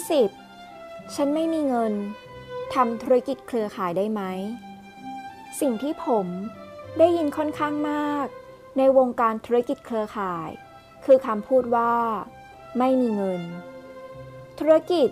คือการใช้เงินเพื่อหาเงินให้มากขึ้น หรือการลงทุน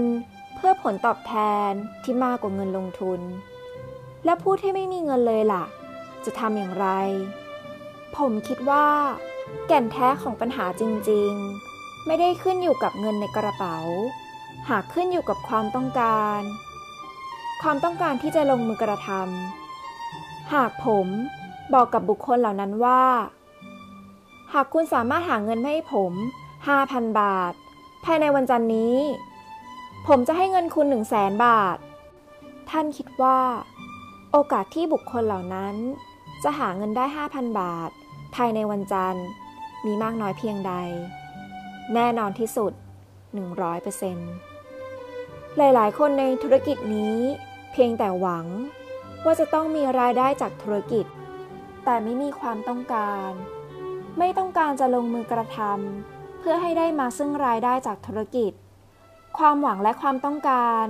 จึงมีข้อแตกต่างกันอย่างมากมาย สมมุติว่าท่าน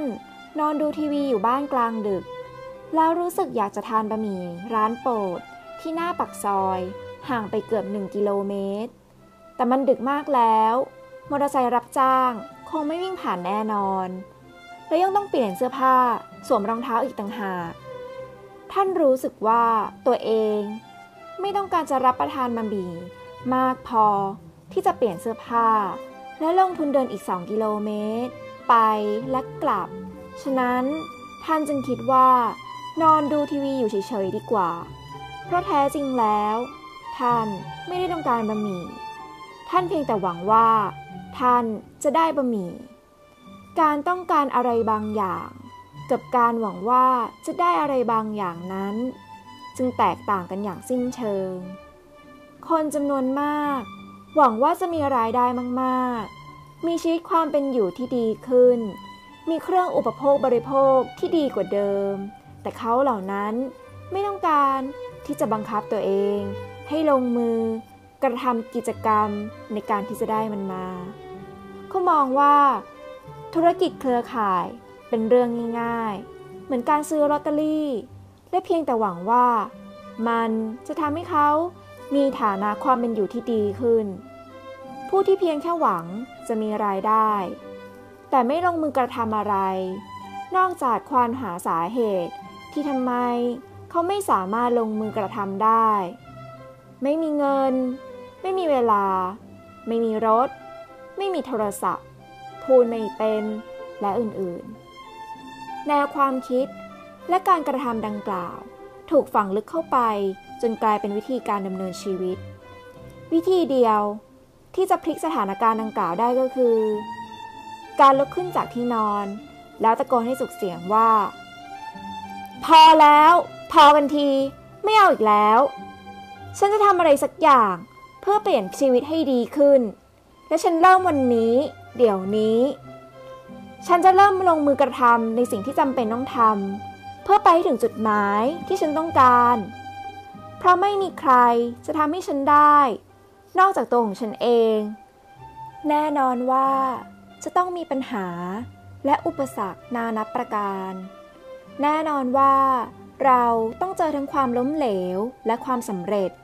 คละเคล้ากันไประหว่างทาง มากบ้างน้อยบ้างเป็นธรรมดา บุคเกอร์วอชิงตันกล่าวว่า ความสำเร็จไม่ได้วัดกันที่สถานะที่บุคคลสามารถก้าวถึง หากแต่วัดกันที่ อุปสรรคที่บุคคลนั้นฟันฝ่ามาสำเร็จ คอลินพาวเวลล์ กล่าวว่า ไม่มีเคล็ดลับในการประสบความสำเร็จ ความสำเร็จเป็นเพียงผลของการเตรียมการ การทำงานหนัก และการเรียนรู้จากความผิดพลาด ท่านจะต้องรู้ว่า สิ่งที่อยู่ลึกเข้าไปในตัวของท่านนั้น คืออะไร ต้องรู้ว่าท่าน ต้องการอะไร หากปราศจากความต้องการ ท่านไม่มีเชื้อเพลิง เชื้อที่จะจุดไฟเผาไหม้ให้ร้อนแรง ให้ร้อนพอ และให้นานพอ ตลอดระยะเวลาการเดินทางจากความล้มเหลวสู่ความสำเร็จ ฉะนั้นหากเราพบกับผู้ที่บอกว่า ฉันไม่มีเงิน ขอให้เข้าใจความจริงคือ เขากำลังพูดว่า ฉันไม่มีความต้องการ ธุรกิจเครือข่าย เป็นธุรกิจที่เรียกได้ว่า เป็นธุรกิจที่ไม่ต้องมีเงินลงทุน คุณต้องมีเงินเพียง 2-3,000 บาท ในการเริ่มต้น การลงทุนส่วนใหญ่ คือการลงแรงและเวลา บุคคลเหล่านี้สามารถจะหาข้อแก้ตัวได้มากมาย มโหฬารรวมทางพิสดารผมไม่สามารถบอกได้ว่า เหตุผลของเขาจะมีอะไรบ้าง แต่สิ่งที่เขาควรกระทำคือการเพ่งมองตัวเองในกระจก แล้วถามตัวเองอย่างแท้จริงว่า แล้วฉันต้องการอะไรในชีวิต ฉันต้องการอะไร หลายคนจะใช้เวลาคิดนานสักหน่อย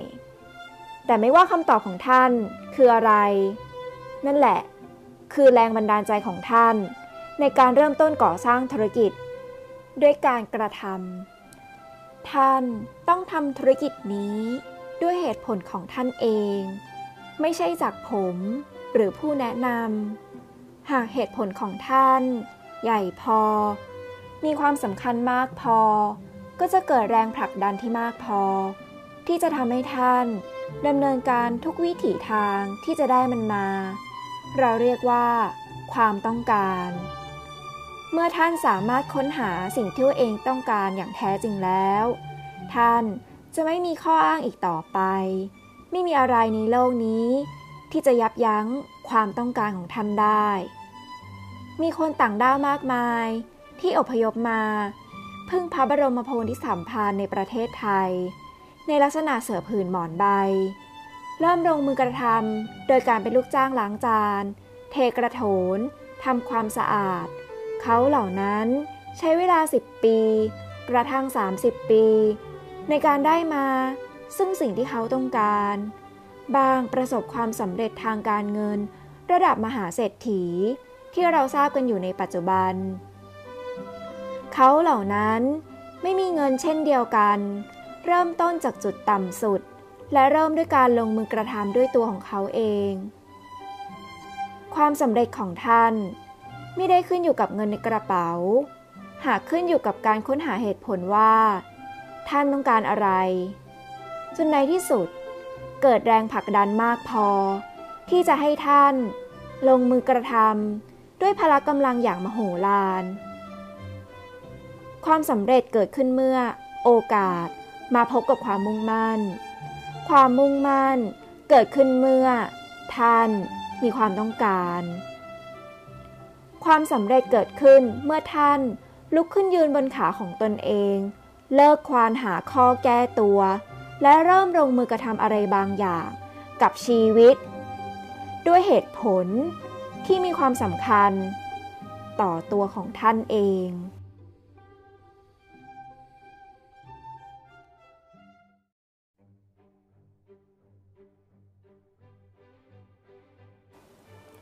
บทที่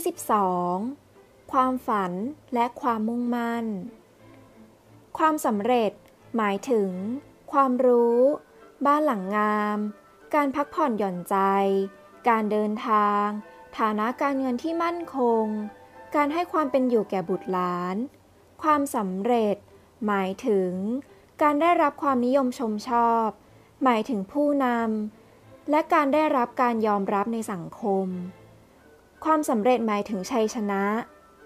ความสำเร็จคือเป้าหมายของชีวิต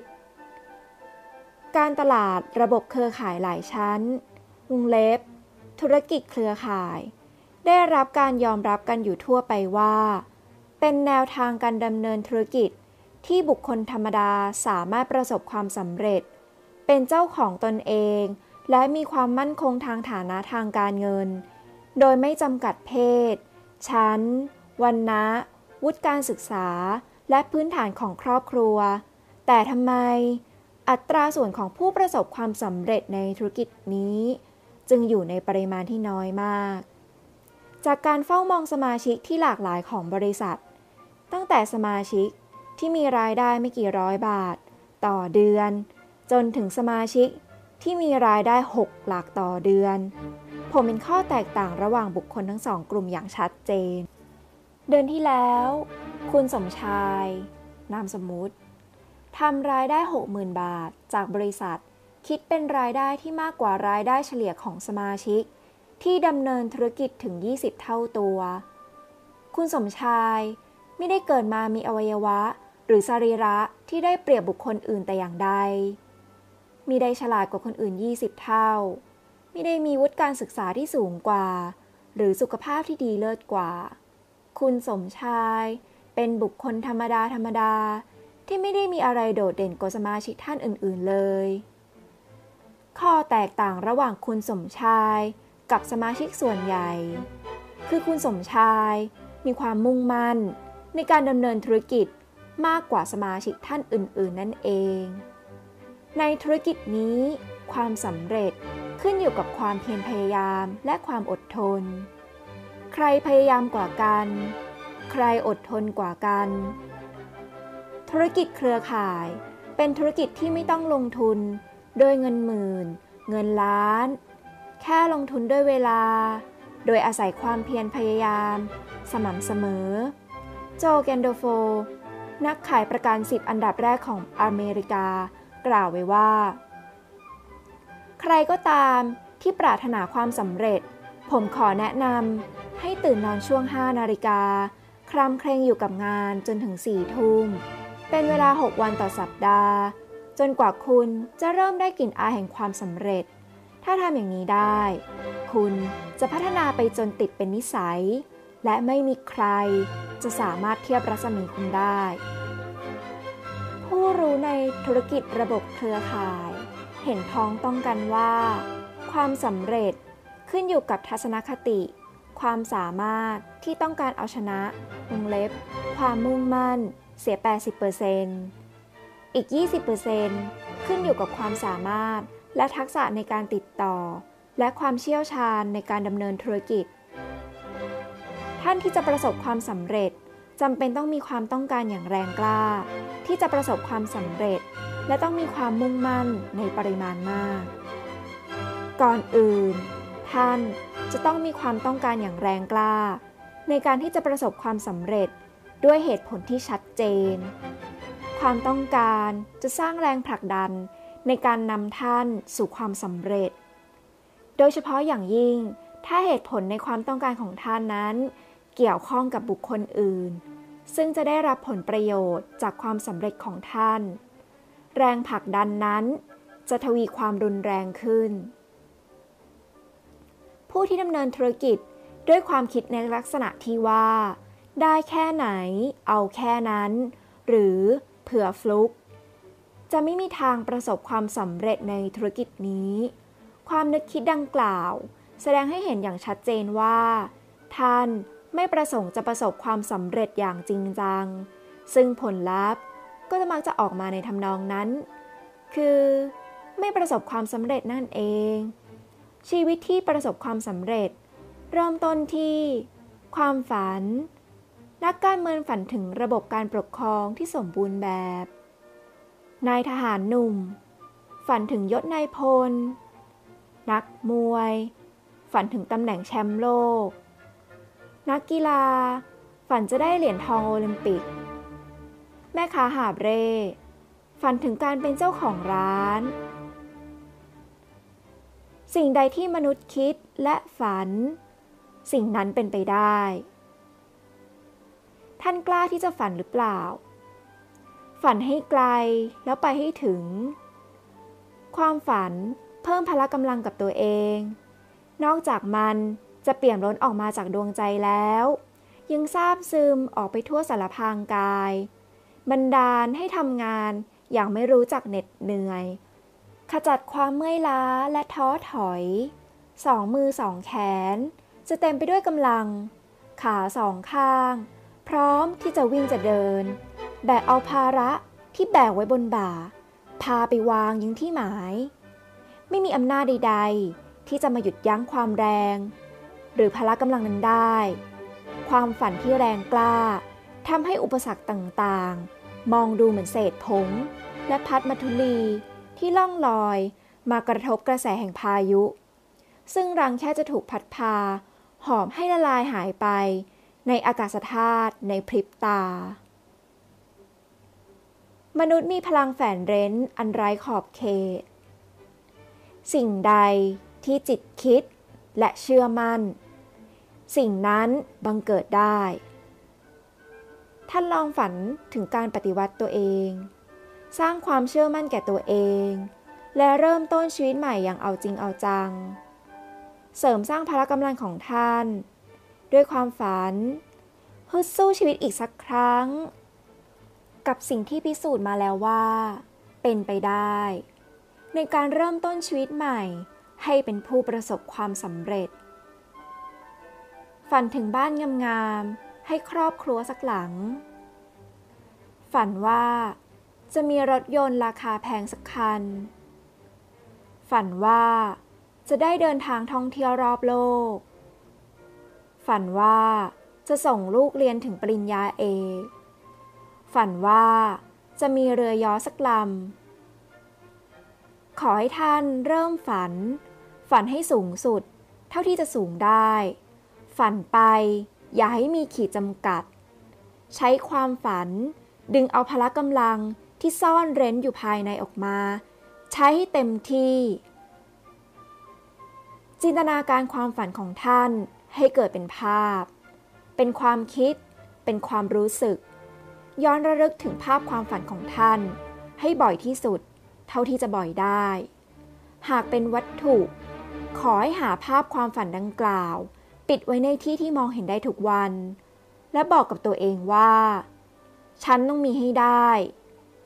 ตัวท่านเองเท่านั้นที่สามารถกำหนดชีวิตให้ตนเอง มันนึกถึงความสำเร็จ และความฝันของท่าน ว่ามันมีความสำคัญต่อตัวท่าน และบุคคลที่ท่านรักเพียงใด เมื่อท่านมีความฝัน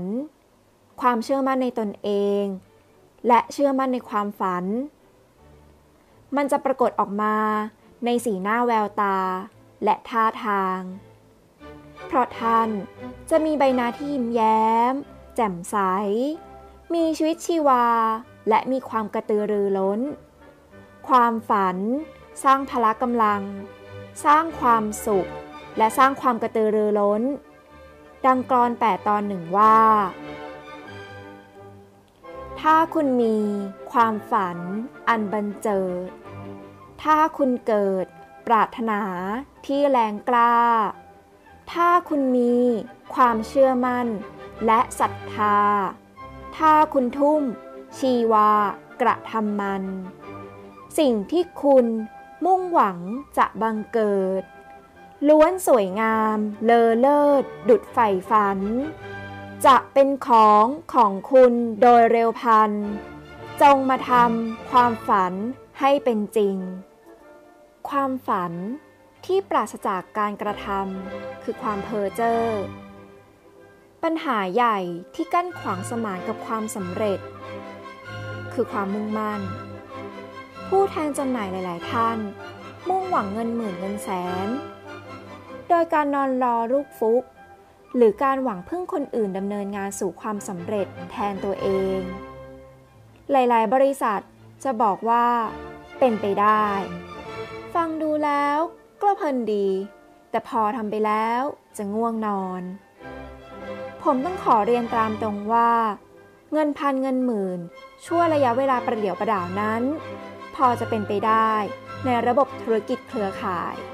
หากท่านอยู่ในสถานที่ที่ถูกต้องและเวลาอันเหมาะสม โดยการแนะนำบุคคลที่มีความสามารถเข้าสู่ธุรกิจ แต่การจะได้รับเงินหกหลักทุกๆเดือน เป็นระยะเวลาต่อเนื่องนั้น ไม่มีคำว่าฟลุก ไม่มีอะไรในโลกนี้ที่ท่าน จะได้มาโดยไม่ต้องใช้สมองหรือออกแรง การจะประสบความสำเร็จในธุรกิจนี้ได้ ท่านต้องใช้ความเพียรพยายามที่ต่อเนื่อง และสม่ำเสมอ เป็นระยะเวลานานพอสมควร หากเราจะไม่ประสบความสำเร็จในชีวิต ก็ขอให้เป็นด้วยสาเหตุอื่น แต่ไม่ควรจะเป็นเพราะความขี้เกียจ เมื่อท่านมีความฝันที่แรงกล้าแล้ว ขอให้ศึกษาและวางแผนการดำเนินงานสู่ความสำเร็จกำหนดเป้าหมายระยะสั้นและระยะยาว เริ่มลงมือทำความต้องการและความมุ่งมั่นนี้เป็นของคู่กัน ระลึกถึงความต้องการของท่าน และมีความเชื่อมั่นในตนเองดำเนินงานด้วยความมุ่งมั่น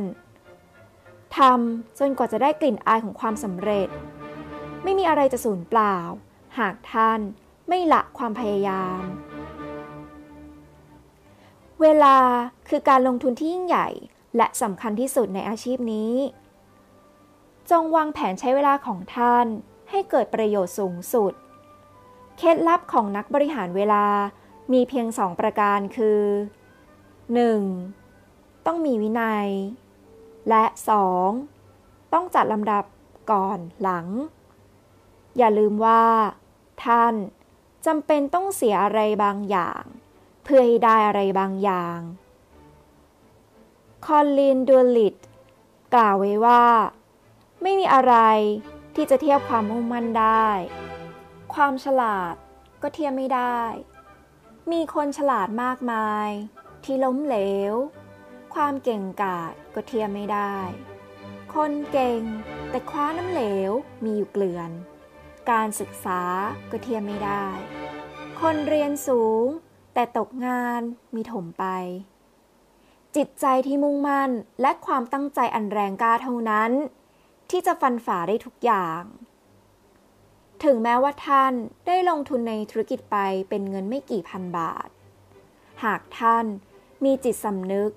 ว่านี่คือการก่อสร้างธุรกิจของตัวท่านเอง และดำเนินงานด้วยความมุ่งมั่น เสมือนหนึ่งท่านได้ลงทุนในธุรกิจนี้ไปเป็นเงินหลายล้านบาท ท่านจะต้องประสบความสำเร็จอย่างแน่นอน ขอให้ทุกท่านมีกำลังใจที่แข็งแกร่ง มีพละกำลังที่จะฟันฝ่าอุปสรรค มีจิตใจที่มุ่งมั่น มีความเพียรพยายามสม่ำเสมอ และมีความใจเย็น ระหว่างการก่อสร้างธุรกิจของท่านเอง ขอให้ทุกๆท่าน โชคดี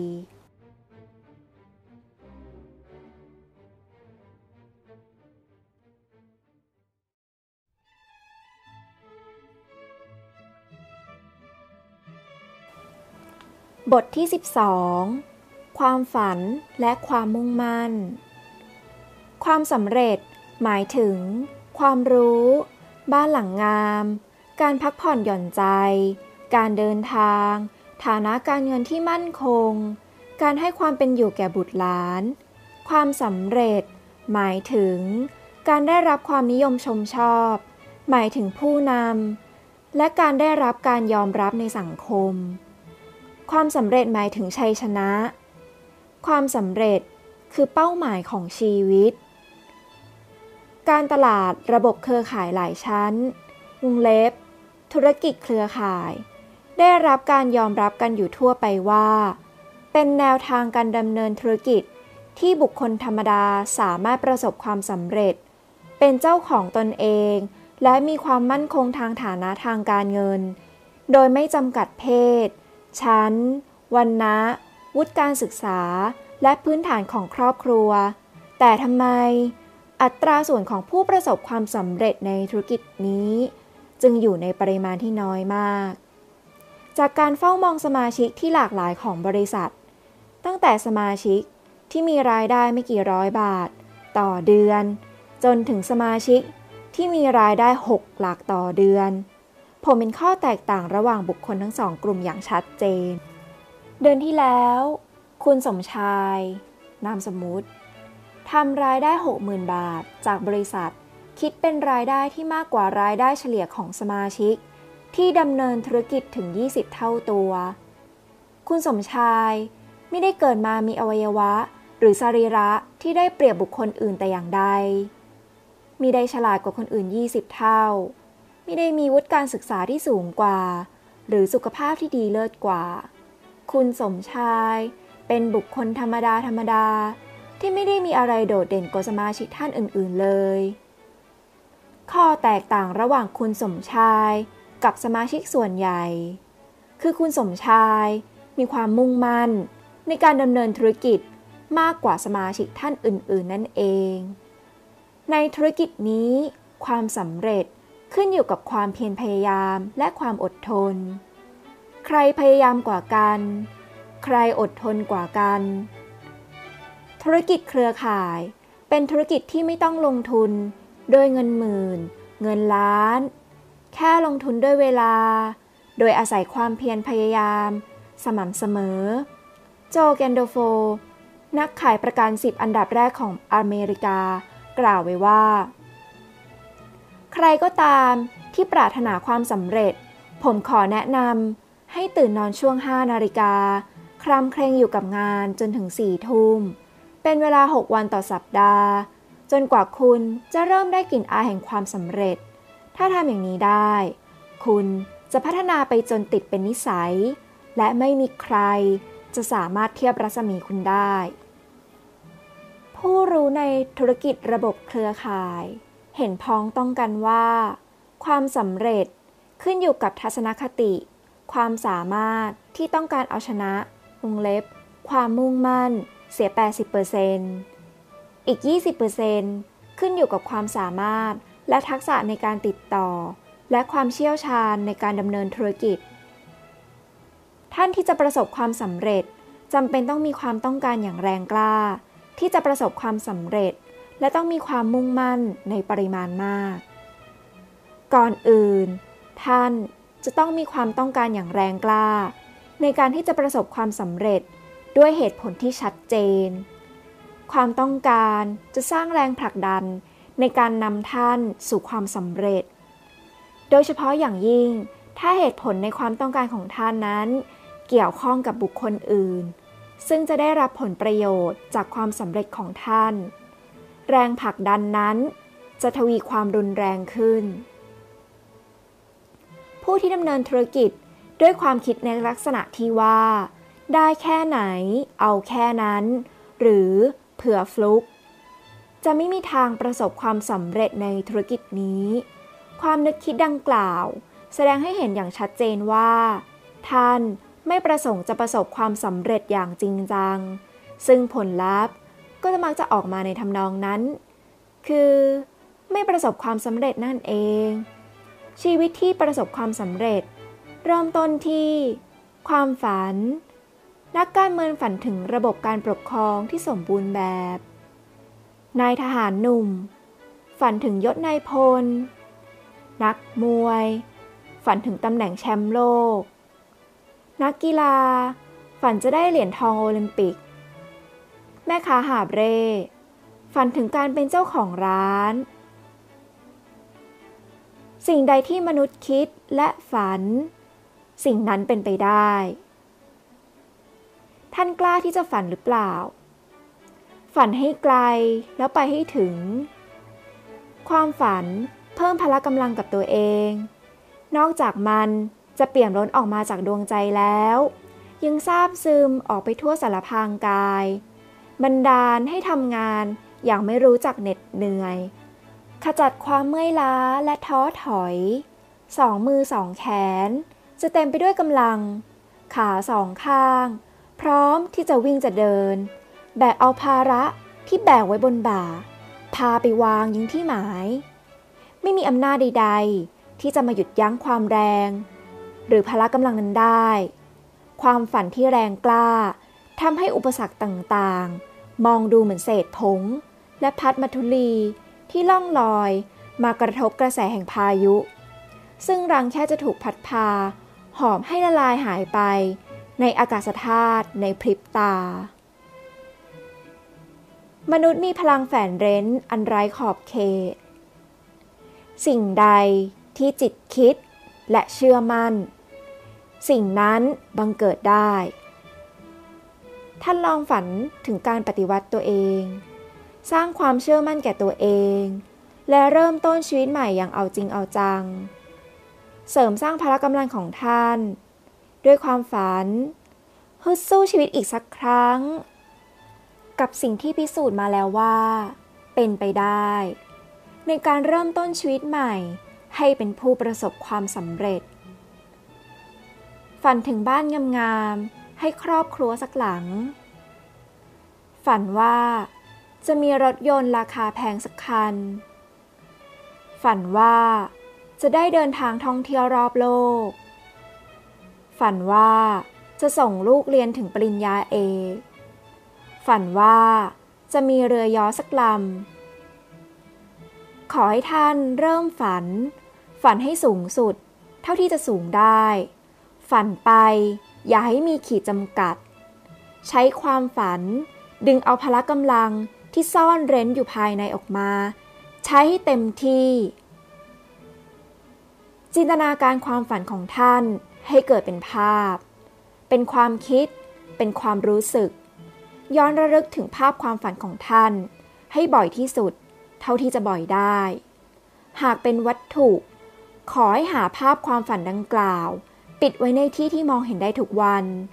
และบอกกับตัวเองว่า ฉันต้องมีให้ได้ ตัวท่านเองเท่านั้นที่สามารถกำหนดชีวิตให้ตนเอง มันนึกถึงความสำเร็จ และความฝันของท่าน ว่ามันมีความสำคัญต่อตัวท่าน และบุคคลที่ท่านรักเพียงใด เมื่อท่านมีความฝัน ความเชื่อมั่นในตนเอง และเชื่อมั่นในความฝัน มันจะปรากฏออกมาในสีหน้าแววตาและท่าทาง เพราะท่านจะมีใบหน้าที่ยิ้มแย้ม แจ่มใส มีชีวิตชีวา และมีความกระตือรือร้น ความฝัน สร้างพละกำลัง สร้างความสุข และสร้างความกระตือรือร้น ดังกรอนแปดตอนหนึ่งว่า ถ้าคุณมีความฝัน อันบันเจิด ถ้าคุณเกิดปรารถนาที่แรงกล้า ถ้าคุณมีความเชื่อมั่นและศรัทธา ถ้าคุณทุ่ม ชีวากระทำมัน สิ่งที่คุณมุ่งหวังจะบังเกิด ล้วนสวยงามเลอเลิศ ดุดใฝ่ฝัน จะเป็นของของคุณโดยเร็วพัน จงมาทำความฝันให้เป็นจริง ความฝันที่ปราศจากการกระทำคือความเพ้อเจ้อปัญหาใหญ่ที่กั้นขวางสมานกับความสำเร็จ คือความมุ่งมั่น ผู้แทนจำหน่ายหลาย ๆ ท่าน มุ่งหวังเงินหมื่นเงินแสน โดยการนอนรอลูกฟุก หรือการหวังพึ่งคนอื่นดำเนินงานสู่ความสำเร็จแทนตัวเอง หลาย ๆ บริษัทจะบอกว่าเป็นไปได้ ฟังดูแล้วก็เพลินดี แต่พอทำไปแล้วจะง่วงนอน ผมต้องขอเรียนตามตรงว่า เงินพันเงินหมื่น ช่วระยะเวลาประเดี๋ยวประดาวนั้น พอจะเป็นไปได้ในระบบธุรกิจเครือข่าย หากท่าน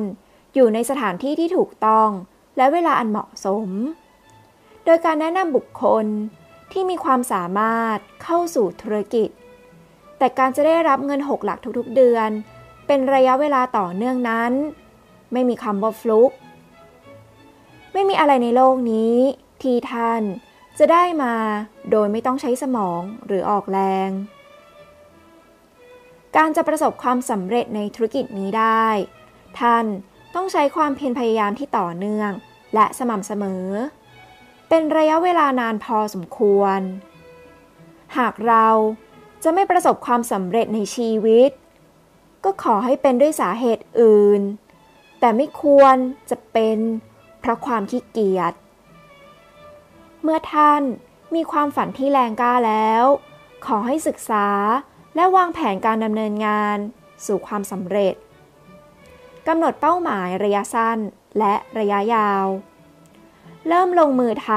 ำความต้องการและความมุ่งมั่นนี้เป็นของคู่กันระลึกถึงความต้องการของท่าน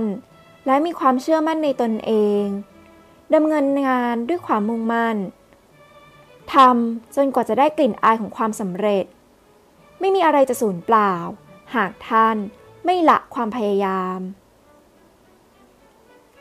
เวลาคือการลงทุนที่ยิ่งใหญ่และสำคัญที่สุดในอาชีพนี้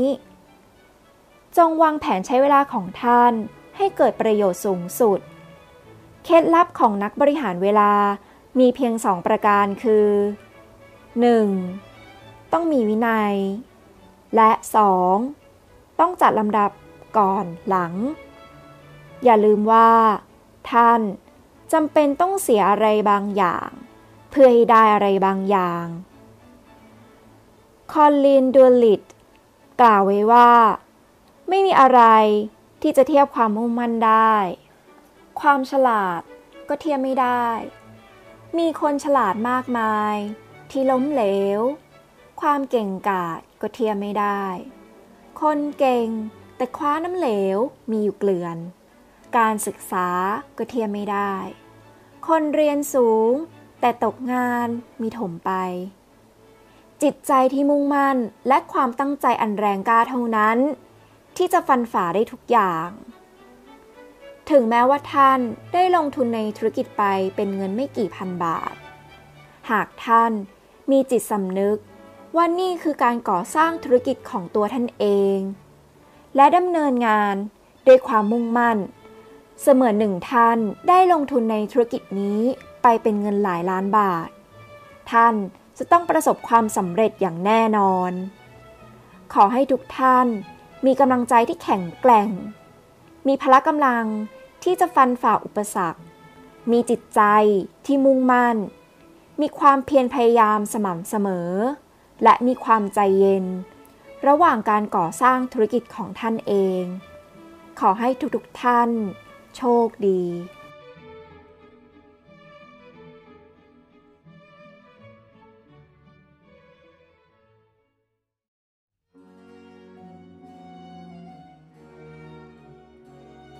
บทที่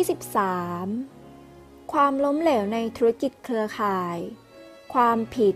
อยู่ที่ใคร จากการสัมมนาของบริษัท และจากการศึกษาและพูดคุยกับนักธุรกิจเครือข่ายจำนวนมาก ผม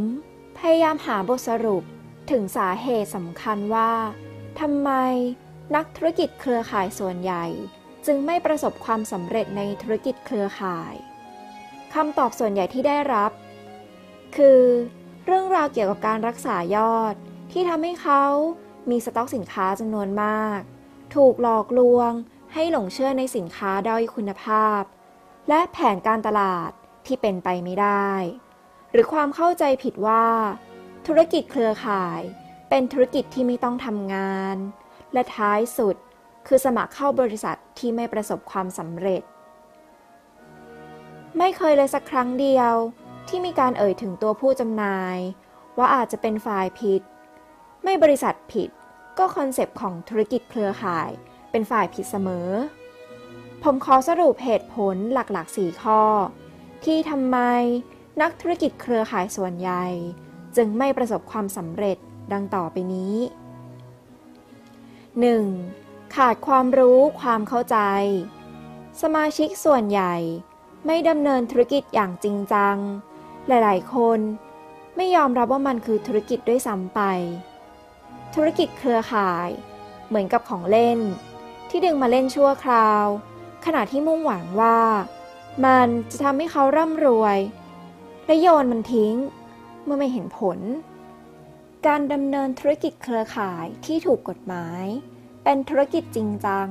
ไม่ยิ่งหย่อนไปกว่าธุรกิจอื่น ๆ ในเมื่อผู้สมัครไม่จำเป็นต้องมีความรู้และประสบการณ์ แต่ผู้สมัครจะต้องศึกษา และค้นคว้าด้วยตัวเอง ไม่เพียงเฉพาะการพลิกสมุดคู่มือผู้แทนจำหน่ายแต่เพียงอย่างเดียว หากท่านต้องการจะมีชีวิตที่สุขสบายด้วยธุรกิจเครือข่าย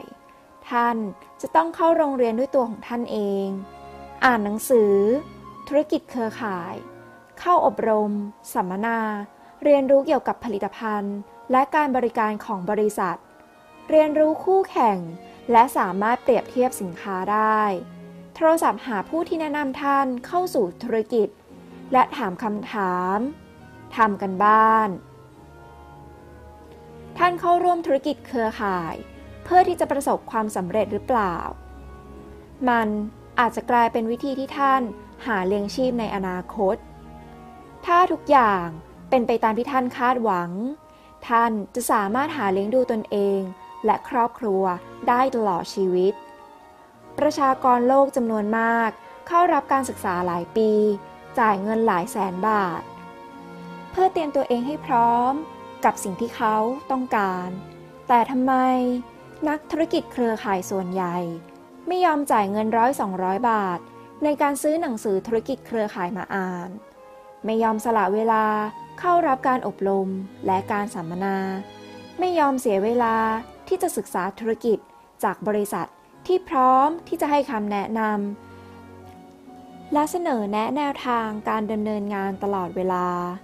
นี่คืออาการที่แพร่ระบาดอยู่ในวงการธุรกิจเครือข่ายทั่วโลก 2. ลงทุนซื้อสินค้า ผมหมายถึง การสร้างปริมาณการขายส่วนตัวและของกลุ่ม ให้ครบตามแผนการตลาดกำหนด เพื่อไต่อันดับ หรือ และรับผลตอบแทนจากบริษัท โดยการลงทุนซื้อสินค้ามากมาย ด้วยเงินในกระเป๋าของท่านเอง อาจหมายถึง การสร้างสมาชิกปลอม เพื่อขยับตำแหน่งตัวเอง วิธีนี้เป็นวิธีฆ่าตัวตายในธุรกิจเครือข่ายที่พบมากที่สุด ไม่เฉพาะสมาชิกใหม่เท่านั้น แต่รวมถึงสมาชิก ที่มีประสบการณ์ในการทำธุรกิจเครือข่ายมาอย่างช่ำชอง การบังคับขู่เข็นให้ผู้มุ่งหวัง ซื้อสินค้าในปริมาณมาก เพื่อการไต่อันดับของตัวสมาชิกใหม่ และผู้แนะนำการกระทำใด ๆ ที่มุ่งหวังผลประโยชน์ของตนเอง มากกว่าลูกทีม ทั้งใหม่และเก่า เป็นการทำลายศรัทธาและความน่าเชื่อถือของแม่ทีม ผมเห็นด้วยว่า ผู้สมัครใหม่ ควรต้องซื้อและทดลองสินค้า ผมเห็นด้วยว่า ผู้มีความมุ่งมั่นจะดำเนินธุรกิจ ควรลงทุนซื้อสินค้าในปริมาณที่เหมาะสม เพื่อสร้างแรงผลักดันให้กับตนเอง และเพื่อบริการลูกค้าได้ทันท่วงที แต่เขาเหล่านั้นควรจะทำดังกล่าว ตามเวลาและปริมาณที่เขาปรารถนา ไม่ใช่ด้วยการบังคับ ท่านอยากได้ลูกทีมที่ลงทุนซื้อสินค้า 20,000 บาท แล้วเลิกภายในเดือน หรือลูกทีมที่ซื้อสินค้า 2,000 บาท ทุกเดือนตลอดชีวิต มีคนเป็นจำนวนมากที่มีความใจร้อน เกียจคร้าน หรือเพียงเพราะความไม่รู้ เขาคิดว่า หากเขาควักเงินออกจากกระเป๋าตัวเองเพื่อขยับตำแหน่ง และทำคุณสมบัติได้ตามแผนการตลาดกำหนด เขาจะไม่ต้องทำการขายปลีก หรือบางทีอาจจำหน่ายสินค้าไปภายหลัง ผลสุดท้าย รายได้ก็จะไม่ได้รับ และยังมีสินค้าเหลืออยู่เต็มบ้าน สมาชิกบางคนต้องซื้อสินค้ารักษายอดแทนลูกทีมติดตัว เพราะผู้จัดการที่เขาแนะนำเข้าบริษัท 8 คน เลิกดำเนินธุรกิจ เขาต้องควักเงิน 30,000 บาท ซื้อสินค้าทุกๆเดือน เพื่อรักษาตำแหน่ง เพื่อการรับค่าคอมมิชชั่น 40,000 บาท ผลสุดท้าย สินค้าตกค้างมูลค่าเป็นแสน ข้อแนะนำจากผมคือ พยายามสร้างลูกทีมขึ้นมาใหม่ แทนผู้จัดการ 8 คนที่จากไป 3. ความเฉยชาของผู้แทนจำหน่าย สาเหตุสำคัญใดของความล้มเหลวส่วนใหญ่ คือความเฉื่อยชา หรือการไม่ทำงานนั่นเอง ผู้แทนจำหน่ายหลาย ๆ คน คิดว่า วิธีที่จะประสบความสำเร็จ คือควานหาบุคคลที่จะทำการขายแทนตัวเอง ในบางบริษัทเขาอาจเชื่อว่า ผู้แนะนำเข้าสู่ธุรกิจจะเป็นผู้สร้างเครือข่ายให้เขาด้วยซ้ำไป สมาชิกบางรายไม่มีความกระตือรือร้นในการดำเนินธุรกิจ หรือขี้เกียจนั่นเอง เขาต้องการผลตอบแทนหลาย ๆ อย่าง ที่ดีงามที่เคยได้ยินมาเกี่ยวกับการทำธุรกิจเครือข่าย แต่เขาไม่ต้องการกระทำในสิ่งที่มีความจำเป็นในการจะได้สิ่งเหล่านั้นมา พวกเราพยายามแนะนำธุรกิจ โดยบอกว่า เขาสามารถประสบความสำเร็จได้ง่ายดาย ด้วยการทำงานที่น้อยมาก เรากำลังควานหาบุคคลที่ไม่ต้องการทำงานเข้าสู่เครือข่าย และเมื่อบุคคลประเภทนี้เข้าสู่เครือข่ายปริมาณมาก เขาจะเกิดความสงสัยว่าทำไมเขาจึงไม่ประสบความสำเร็จ 4. ความท้อถอย ธุรกิจเครือข่าย เป็นธุรกิจที่ท่านสามารถพูดได้อย่างเต็มปากว่า หากท่านประสบความล้มเหลวมากพอ ท่านจะประสบความสำเร็จ ท่านไม่สามารถประสบความล้มเหลว เพียงแต่ท่านสามารถเลิก ผมได้พบกับสมาชิกท่านหนึ่ง ซึ่งบอกผมว่า เธอจะเลิกทำธุรกิจ เพราะเธอทำมาได้ 3 เดือน และประสบความล้มเหลวอย่างสิ้นเชิง ผมถามถึงผลงานของเธอในลักษณะของตัวเลข เธอบอกว่า เธอแนะนำคนเข้าสู่ธุรกิจได้เพียงหนึ่งคนในเดือนแรก เดือนที่สองไม่ได้เลย และเดือนที่สามเพียงหนึ่งคน และบอกด้วยว่าทั้งสองคนที่แนะนำมานั้น มีผลงานลักษณะเดียวกันกับเธอ คือประสบความล้มเหลวอย่างสิ้นเชิง ผมยิบกระดาษและวาดเครือข่ายที่จะเกิดขึ้นตามลักษณะการทำงานของเธอ และลูกทีมทั้งสอง ที่กำลังประสบความล้มเหลว ตามที่จะเกิดขึ้นภายในระยะเวลาหนึ่งปี เธอจะมีลูกทีมทั้งหมด 26 คน ผมถามเธอต่อว่า หากลูกทีมของเธอทุกคน ประสบความล้มเหลวอย่างสิ้นเชิงเหมือนเธอทุกคน โดยสามารถแนะนำสมาชิกได้สองคนใน 3 เดือน เธอจะมีลูกทีมกี่คน เธอตอบทันทีว่า 52 คน ดูเหมือนว่าน่าจะเป็นคำตอบที่ถูก แต่ผิด เธอทำธุรกิจคนเดียวหนึ่งปี จะมีลูกทีม 26 คน แต่ขณะนี้เธอมีคนทำธุรกิจร่วมกับเธอ 26 คน และหากทุกคนประสบความล้มเหลว เหมือนเธอทุกคน แต่ละคนจะมีลูกทีม 26 คน ตัวเธอเองจะมีลูกทีมทั้งหมด 676 คน คณิตศาสตร์เป็นการคำนวณตรงตัว แต่ชีวิตจริง มีการผันแปรทั้งบวกและลบ แต่บทสรุปของผมนั้นชัดเจน ผมเพียงอยากจะบอกเธอว่า อย่าเลิก 95%ของนักธุรกิจเครือข่ายขณะนี้ไม่ประสบความสำเร็จ และ 95%ของผู้ไม่ประสบความสำเร็จเหล่านี้ เป็นเพราะขาดความรู้ความเข้าใจในธุรกิจที่แท้จริง และขาดแนวทางการดำเนินงาน ที่เกิดจากความรู้ความเข้าใจ หากท่านปรารถนาความสำเร็จ จงเริ่มต้นทำตัวเป็นนักเรียน เรียนรู้เกี่ยวกับธุรกิจ และแนวทางการดำเนินงานที่ถูกต้อง เริ่มต้นเสียตั้งแต่วันนี้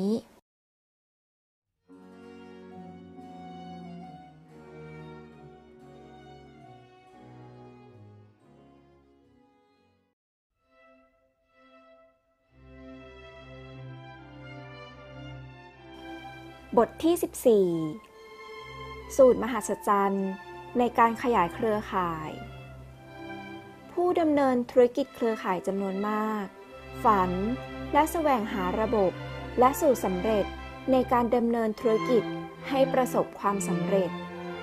สูตรมหัศจรรย์ที่สามารถใช้ได้กับบุคคลทุกคนในโลก และประสบความสำเร็จทุกครั้ง ความจริงก็คือ ไม่มี หลายๆ คนทำเหมือนกับว่ามี เขาควานหากรรมวิธีที่ดีที่สุด วิเศษที่สุด กรรมวิธีอันเลอเลิศ ที่จะสามารถชักจูงคนเข้าสู่ธุรกิจได้โดยอัตโนมัติ โดยที่ตัวเองไม่ต้องทำงาน ความคาดหวังที่ผิดๆว่าจะต้องมีวิธีการแนะนำที่ยอดเยี่ยม เพื่อหลีกเลี่ยงการทำงาน พยายามมองหาทางออก ที่ง่ายกว่า เมื่อไม่พบ และแน่นอนจะไม่มีใครได้พบ ก็ล้มเลิกความตั้งใจในการดำเนินธุรกิจ ก่อนเริ่มลงมือทำด้วยซ้ำไป ธุรกิจเครือข่ายเป็นเรื่องของตัวเลข และปริมาณการดำเนินงาน จะง่ายขึ้นมาก หากท่านเข้าใจ law of average หรือกฎแห่งอัตราเฉลี่ย ซึ่งเป็นกฎสากล เช่นเดียวกับกฎแห่งแรงดึงดูดของโลก ไม่เลือกว่าต้องใช้กับใคร ที่ไหน อย่างไร กฎแห่งอัตราเฉลี่ยใช้ได้กับคนทุกคน ไม่มีข้อยกเว้น และทำงานตลอดเวลา ฉะนั้น เคล็ดลับก็คือทำความเข้าใจกับกฎแห่งอัตราเฉลี่ย และใช้ให้เกิดประโยชน์ เพื่อเพิ่มประสิทธิภาพ และเพิ่มความเพียรพยายาม ในการแนะนำคนเข้าสู่ธุรกิจของท่าน กฎแห่งอัตราเฉลี่ยระบุว่า หากท่านทำอะไรสักอย่าง นานพอและสม่ำเสมอพอ ชั่วระยะเวลาหนึ่ง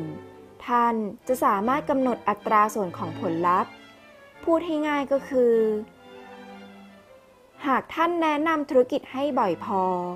ท่านจะต้องพบบุคคลที่ถูกต้อง และสามารถแนะนำเข้าสู่ธุรกิจได้ ง่ายมากครับ หากท่านพยายามพูดกับคน 10 คนเรื่องธุรกิจ ในจำนวนนั้น 6 คนยอมรับฟังข้อเสนอของท่าน แต่มีเพียง 4 คนที่จะมาตามวันเวลานัด และสุดท้าย ท่านสามารถชักชวนคนเข้าสู่ธุรกิจได้ 2 คน อัตราเฉลี่ยของท่านคือ 10 ต่อ 2 หรือ 20%ไม่เพียงแต่ท่านมีอัตราเฉลี่ยโดยรวมเท่านั้น แต่ทุกๆขั้นตอนของการทำงาน ก็จะมีอัตราเฉลี่ยของมันอยู่ในตัว ท่านพยายามพูดกับคน 10 คน มี 6 คนที่จะยอมรับนัดฟังรายละเอียด อัตราส่วนเท่ากับ 10 ต่อ 6 หรือ 60% จากการนัดคน 6 คน มี 4 คนที่มาฟังการแนะนำ มี 2 คนตัดสินใจสมัคร อัตราส่วนเท่ากับ 4 ต่อ 2 หรือ 50%ทำไมเราถึงต้องมาดูรายละเอียดของอัตราเฉลี่ยเหล่านี้ หากท่านพยายามพูดกับคน 20 คน และมีโอกาสแนะนำธุรกิจเพียง 3 คน แต่ทั้ง 3 คนยอมสมัครเข้าร่วมธุรกิจ นั่นหมายความว่า ท่านมีวิธีการแนะนำธุรกิจที่ดีมาก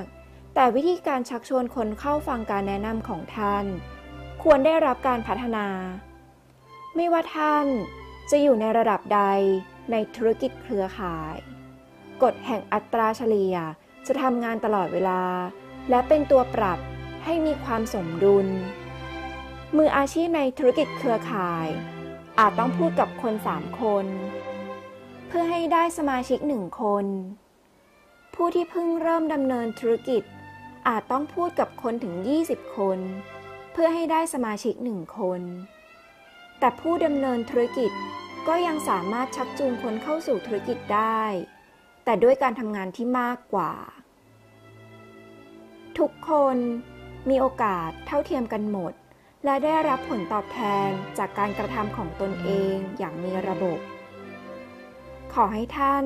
ทำงานโดยเข้าใจอัตราเฉลี่ยของตัวท่านเอง และทุ่มเทแรงกายแรงใจ และเวลาให้กับธุรกิจ สมมุติว่าท่านพูดกับคนสิบคน มีผู้สนใจสี่คน และลงท้ายด้วยผู้สมัครหนึ่งคน หากท่านต้องการสมาชิกในเครือข่าย 6 คนในเดือนแรก ท่านจะต้องพูดกับคน 60 คน ข่าวดีก็คือ ไม่มีหนทางใดในโลก ที่ท่านจะพูดกับคน 60 คน โดยไม่มีการพัฒนาวิธีการพูด และการแนะนำของท่าน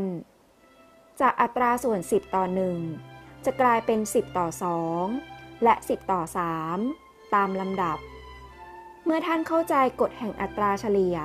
ท่านจะสามารถตั้งเป้าหมาย และดำเนินงานให้บรรลุเป้าได้ง่ายขึ้น สิ่งที่ท่านต้องจำเกี่ยวกับอัตราเฉลี่ยคือ อัตราเฉลี่ยของท่านจะดีขึ้นเรื่อยๆ หากท่านมีความเข้าใจ และมุ่งเน้นการพัฒนา การทำงาน และการดำเนินงานทำให้เกิดประสบการณ์ ซึ่งนำไปสู่ การพัฒนาวิธีการและค้นพบความมั่นใจในตนเอง หากท่านมองเห็นแนวทางการดำเนินงาน โดยการกำหนดเป้าหมาย และการพัฒนาอัตราเฉลี่ย ท่านกำลังอยู่บนเส้นทางสู่ความสำเร็จ ท่านจะเป็นเครื่องจักรกลที่สามารถแนะนำคนเข้าสู่ธุรกิจเครือข่ายได้อย่างมากมาย เมื่อท่านแนะนำคนเข้าสู่ธุรกิจแล้ว ท่าน ต้องมีความรับผิดชอบต่อผู้ที่ท่านสนับสนุน ความรับผิดชอบในการแนะนำคนเข้าสู่ธุรกิจเครือข่าย ตัวเลขสถิติของสมาชิกบริษัทเครือข่าย ที่ล้มเลิกความตั้งใจในการดำเนินธุรกิจมีมากถึง 90%สาเหตุส่วนใหญ่มาจากการคาดหวังผิดๆในระยะเริ่มต้น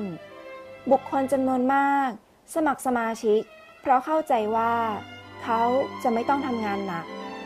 และจะสามารถเป็นเศรษฐีได้ ภายในระยะเวลาชั่ว 2-3 เดือน เขารอวันและเวลาที่จะร่ำรวย เมื่อความร่ำรวยไม่บังเกิดขึ้นตามความคาดหวัง ก็ต่อว่าผู้แนะนำตัวบริษัทและระบบธุรกิจเครือข่าย สร้างความเสื่อมเสียให้กับวงการในวงกว้าง ฉะนั้น เราจึงควรพูดถึงแนวทางการดำเนินธุรกิจเครือข่าย ตามความเป็นจริง บอกแก่ผู้มุ่งหวังทุกคนว่า เขาจะต้องดำเนินการอย่างไร ในการที่จะเป็นผู้ประสบความสำเร็จในธุรกิจ สาเหตุหลักอีกประการหนึ่ง ที่ผู้ดำเนินการธุรกิจละทิ้งความพยายาม เป็นเพราะเขาเหล่านั้นถูกทิ้งให้ทำงานตามลำพัง โดยต้องเรียนรู้กฎกติกาด้วยตนเอง หากท่านจะแนะนำคนเข้าสู่ธุรกิจ ท่านควรมีความรับผิดชอบต่อความสำเร็จของเขามิใช่ว่าท่านจะต้องเป็นผู้ดำเนินการสร้างเครือข่ายให้เขาเหล่านั้น หากท่านควรมอบเครื่องมือที่จำเป็น ในการก่อสร้างธุรกิจเครือข่ายให้กับทุกคน ที่ท่านแนะนำ ผู้แนะนำที่มีความรับผิดชอบจะกระทำดังนี้ 1. ตรวจสอบเอกสารการสมัครให้ถูกต้อง ครบถ้วนและส่งถึงบริษัท เพื่อข้อมูลสมาชิก และการสื่อสารระหว่างผู้สมัครใหม่กับบริษัท ได้เริ่มดำเนินการอย่างถูกต้องและรวดเร็ว 2. ส่งมอบคู่มือสมาชิกและผลิตภัณฑ์ ให้แก่ผู้สมัครใหม่ ให้เร็วที่สุด เพื่อให้เขาได้เริ่มงานในทันที 3. นัดเวลาที่อธิบายและอบรมกรรมวิธีการดำเนินงาน ให้แก่สมาชิกใหม่ ภายใน 48 ชั่วโมง หลังการสมัคร ช่วยสมาชิกใหม่ ร่างรายชื่อผู้มุ่งหวังอย่างน้อย 100 รายชื่อ ระบุเป้าหมาย และความต้องการของสมาชิกนั้นๆ และตอบคำถามทั้งหมด เกี่ยวกับผลิตภัณฑ์ บริษัท และการดำเนินธุรกิจ 4. ติดต่อกับสมาชิกใหม่ทุกวัน เป็นระยะเวลาอย่างน้อย 30 วัน อย่าโทรศัพท์ถามเขาว่า เขาขาย หรือแนะนำธุรกิจกับใครได้บ้างหรือยัง แต่ให้ถามว่า เขามีคำถามอะไร และอยากได้รับความช่วยเหลืออย่างไร 5. ช่วยสมาชิกใหม่ คัดเลือกชื่อผู้มุ่งหวังที่คิดว่าดีที่สุด 20 ชื่อ เพื่อแนะนำโอกาสทางธุรกิจและผลิตภัณฑ์ บอกกรรมวิธีในการติดต่อ และแนวทางการแนะนำ เสนอความช่วยเหลือ โดยอาสาที่จะร่วมแนะนำด้วยทำให้สมาชิกใหม่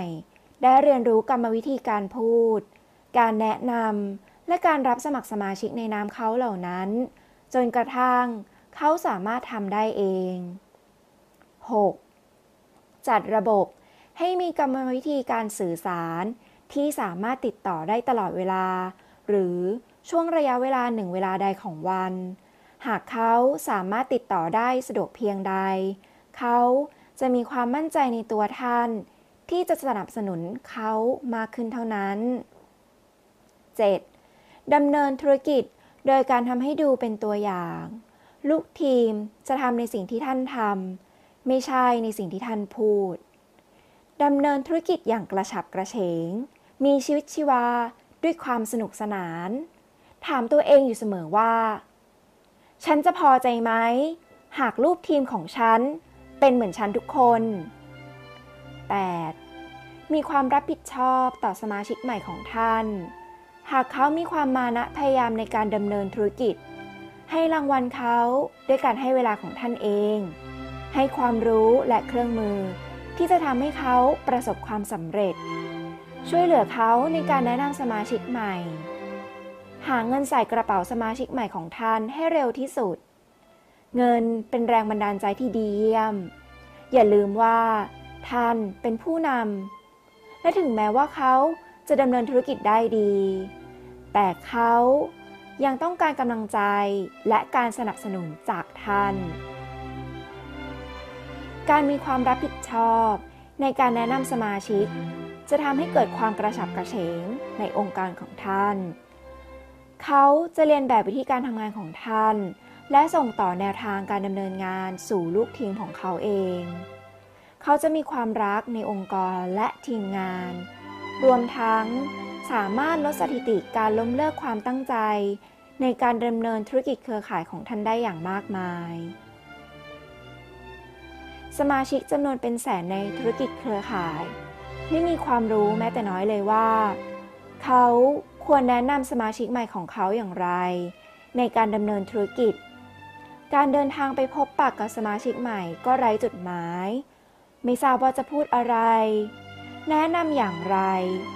ไม่มีแผนงาน และไม่มีแนวทางอบรม เขาหวังแต่เพียงว่า จะเป็นเพื่อนที่ดีกับสมาชิกใหม่ และหวังว่าสิ่งมหัศจรรย์จะเกิดขึ้น เขาภาวนาว่า สักวันฝนฟ้าจะตก และฟ้าจะผ่า และทำให้สมาชิกใหม่ของเขา กลายเป็นผู้นำที่ดีในธุรกิจ และมีเครือข่ายใหญ่โตมโหฬารซึ่งจะทำให้เขา กลายเป็นเศรษฐีไปตลอดชีวิตในชั่วพริบตา ผมได้แต่หวังว่า เขาจะได้รับพายุฝนหาใหญ่ ใหญ่กว่าที่เคยมีมาในอดีตการ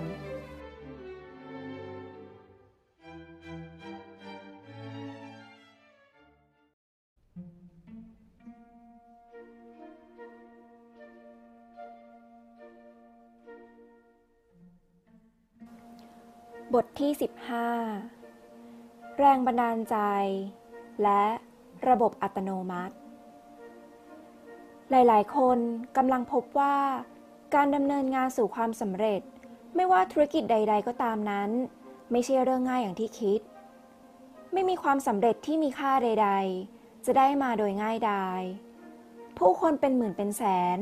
ต้องประสบกับความล้มเหลวทุกๆเดือน ส่วนใหญ่แล้ว เขาคาดการว่า จะได้รับผลตอบแทนมากกว่าความเป็นจริง เมื่อเผชิญกับสถานการณ์ดังกล่าว เราเรียก อุปสรรค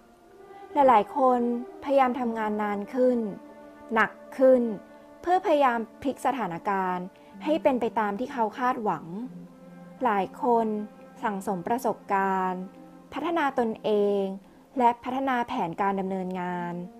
คนจำนวนน้อยจะเผชิญกับอุปสรรคนานับประการเป็นแรมปี กว่าจะฟันฝ่าไปถึงจุดที่เรียกว่า น่าพอใจ ขณะที่คนส่วนใหญ่จะยอมจำนน สูญเสียเงินลงทุน และยอมรับกับความพ่ายแพ้ ไม่เคยมีผู้ประสบความสำเร็จคนใด ที่ไม่เคยประสบความล้มเหลว ไม่มีเด็กคนใดที่เดินได้โดยไม่เคยล้ม ผู้ประสบความสำเร็จ เพียงแค่เรียนรู้จากประสบการณ์ ความล้มเหลวในอดีต และพัฒนาแผนงานให้มีประสิทธิภาพมากยิ่งขึ้น โดยไม่ยอมแพ้ ไม่ยอมรับความล้มเหลว แม้ว่ามันจะเกิดขึ้นครั้งแล้ว ครั้งเล่าก็ตาม การกระทำดังกล่าว เราต้องมีแรงบันดาลใจในปริมาณมาก แรงบันดาลใจ เป็นพลังที่ซ่อนเร้นอยู่ในผู้ที่ประสบความสำเร็จทุกคน เป็นส่วนประกอบที่สำคัญที่สุดในการดำเนินงานสู่ความสำเร็จ สมองของคนเราต้องการเครื่องกระตุ้นอย่างต่อเนื่อง และสม่ำเสมอ เช่นเดียวกับกล้ามเนื้อต้องการการออกกำลัง เครื่องยนต์ต้องการเชื้อเพลิง และต้นไม้ต้องการน้ำ เครื่องกระตุ้นใจ มีขึ้น เพื่อทำให้คุณภาพของความคิดดีขึ้น สามารถดำเนินกิจกรรมต่างๆ ได้ยอดเยี่ยมขึ้น แรงบันดาลใจที่แข็งแกร่งต้องประกอบไปด้วย ความเชื่อมั่นในสิ่งที่เรากำลังทำนักขายที่ดีจะต้องมีความตื่นเต้น และความเชื่อมั่นร้อยเปอร์เซนต์ว่า ผลิตภัณฑ์นี้เป็นผลิตภัณฑ์ที่ยอดเยี่ยมที่สุดในท้องตลาด แรงบันดาลใจเกิดขึ้นด้วยองค์ประกอบ 6 ประการ 1. ความต้องการ ต้องการอย่างแรงกล้า ที่จะไปสู่ในที่ที่ต้องการจะอยู่ 2. ตัดสินใจ ต้องตัดสินใจในสิ่งที่เรามุ่งหวัง 3. ความตั้งใจ ตั้งใจที่จะปีนสู่ยอดเขา และไม่มีอะไรมายับยั้งความตั้งใจของเราได้ทำในสิ่งที่ต้องทำซ้ำแล้วซ้ำอีก เพื่อไปถึงยอดเขา 4. วินัย พร้อมที่จะสละอะไรบางอย่างในการเดินทางสู่ความสำเร็จ 5. เป้าหมาย มีเป้าหมาย 6. ทิศทาง มีแนวทางการปฏิบัติที่เป็นไปได้ การทำงานในระบบเครือข่าย คือการแนะนำผลิตภัณฑ์ และธุรกิจ ซ้ำแล้วซ้ำอีกอย่างต่อเนื่องและสม่ำเสมอ เราจะได้รับการปฏิเสธมากกว่าการได้รับการตอบรับ การปฏิเสธที่เราไม่เสียอะไร นอกจากกำลังใจ ในการที่จะประสบความสำเร็จ เราจะต้องรู้ว่า เรากำลังทำอะไรอยู่ ต้องรักในสิ่งที่เรากำลังทำโดยเฉพาะอย่างยิ่ง ต้องเชื่อมั่นในสิ่งที่เรากำลังทำธุรกิจเครือข่ายที่ดีนั้น ได้รับการออกแบบแนวทางการดำเนินงาน ให้เป็นธรรมชาติที่สุด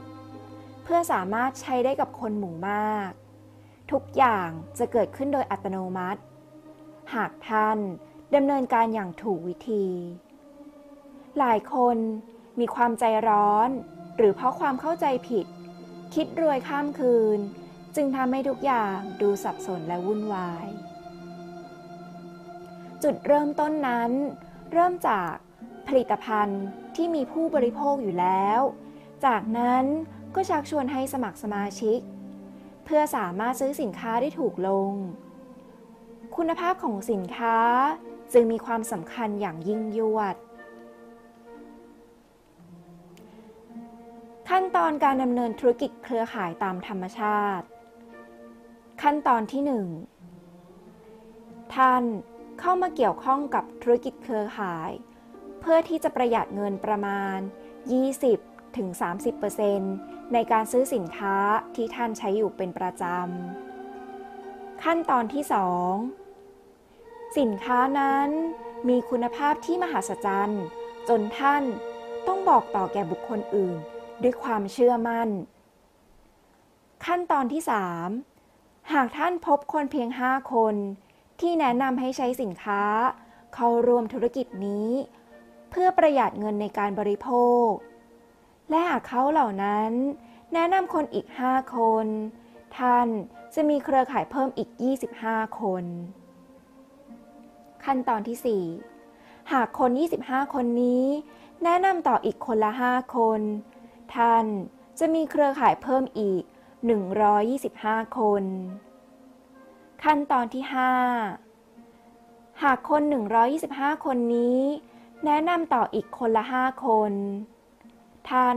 จะมีเครือข่ายเพิ่มอีก 625 คน ขั้นตอนที่ 6 ขณะนี้ ท่านมีเครือข่ายทั้งหมด 780 คน และหากบุคคลเหล่านี้ซื้อสินค้าเพื่อบริโภค คนละ 1,500 บาทต่อเดือน หมายความว่า ยอดเงินหมุนเวียนในกลุ่มของท่านแต่ละเดือน คือ1ล้าน1แสน7หมื่นบาท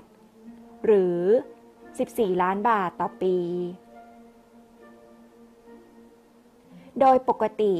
ท่านจะได้รับผลตอบแทนในการดำเนินธุรกิจประมาณ 20-25%คิดเป็นเงิน 234,000 บาทต่อเดือน แลกกับการแนะนำสินค้า และบอกวิธีการซื้อผลิตภัณฑ์ในราคาขายส่ง ศึกษาธุรกิจนี้ให้ดี หาองค์ประกอบของแรงบันดาลใจให้ครบ จากนั้นเริ่มเดินทีละก้าว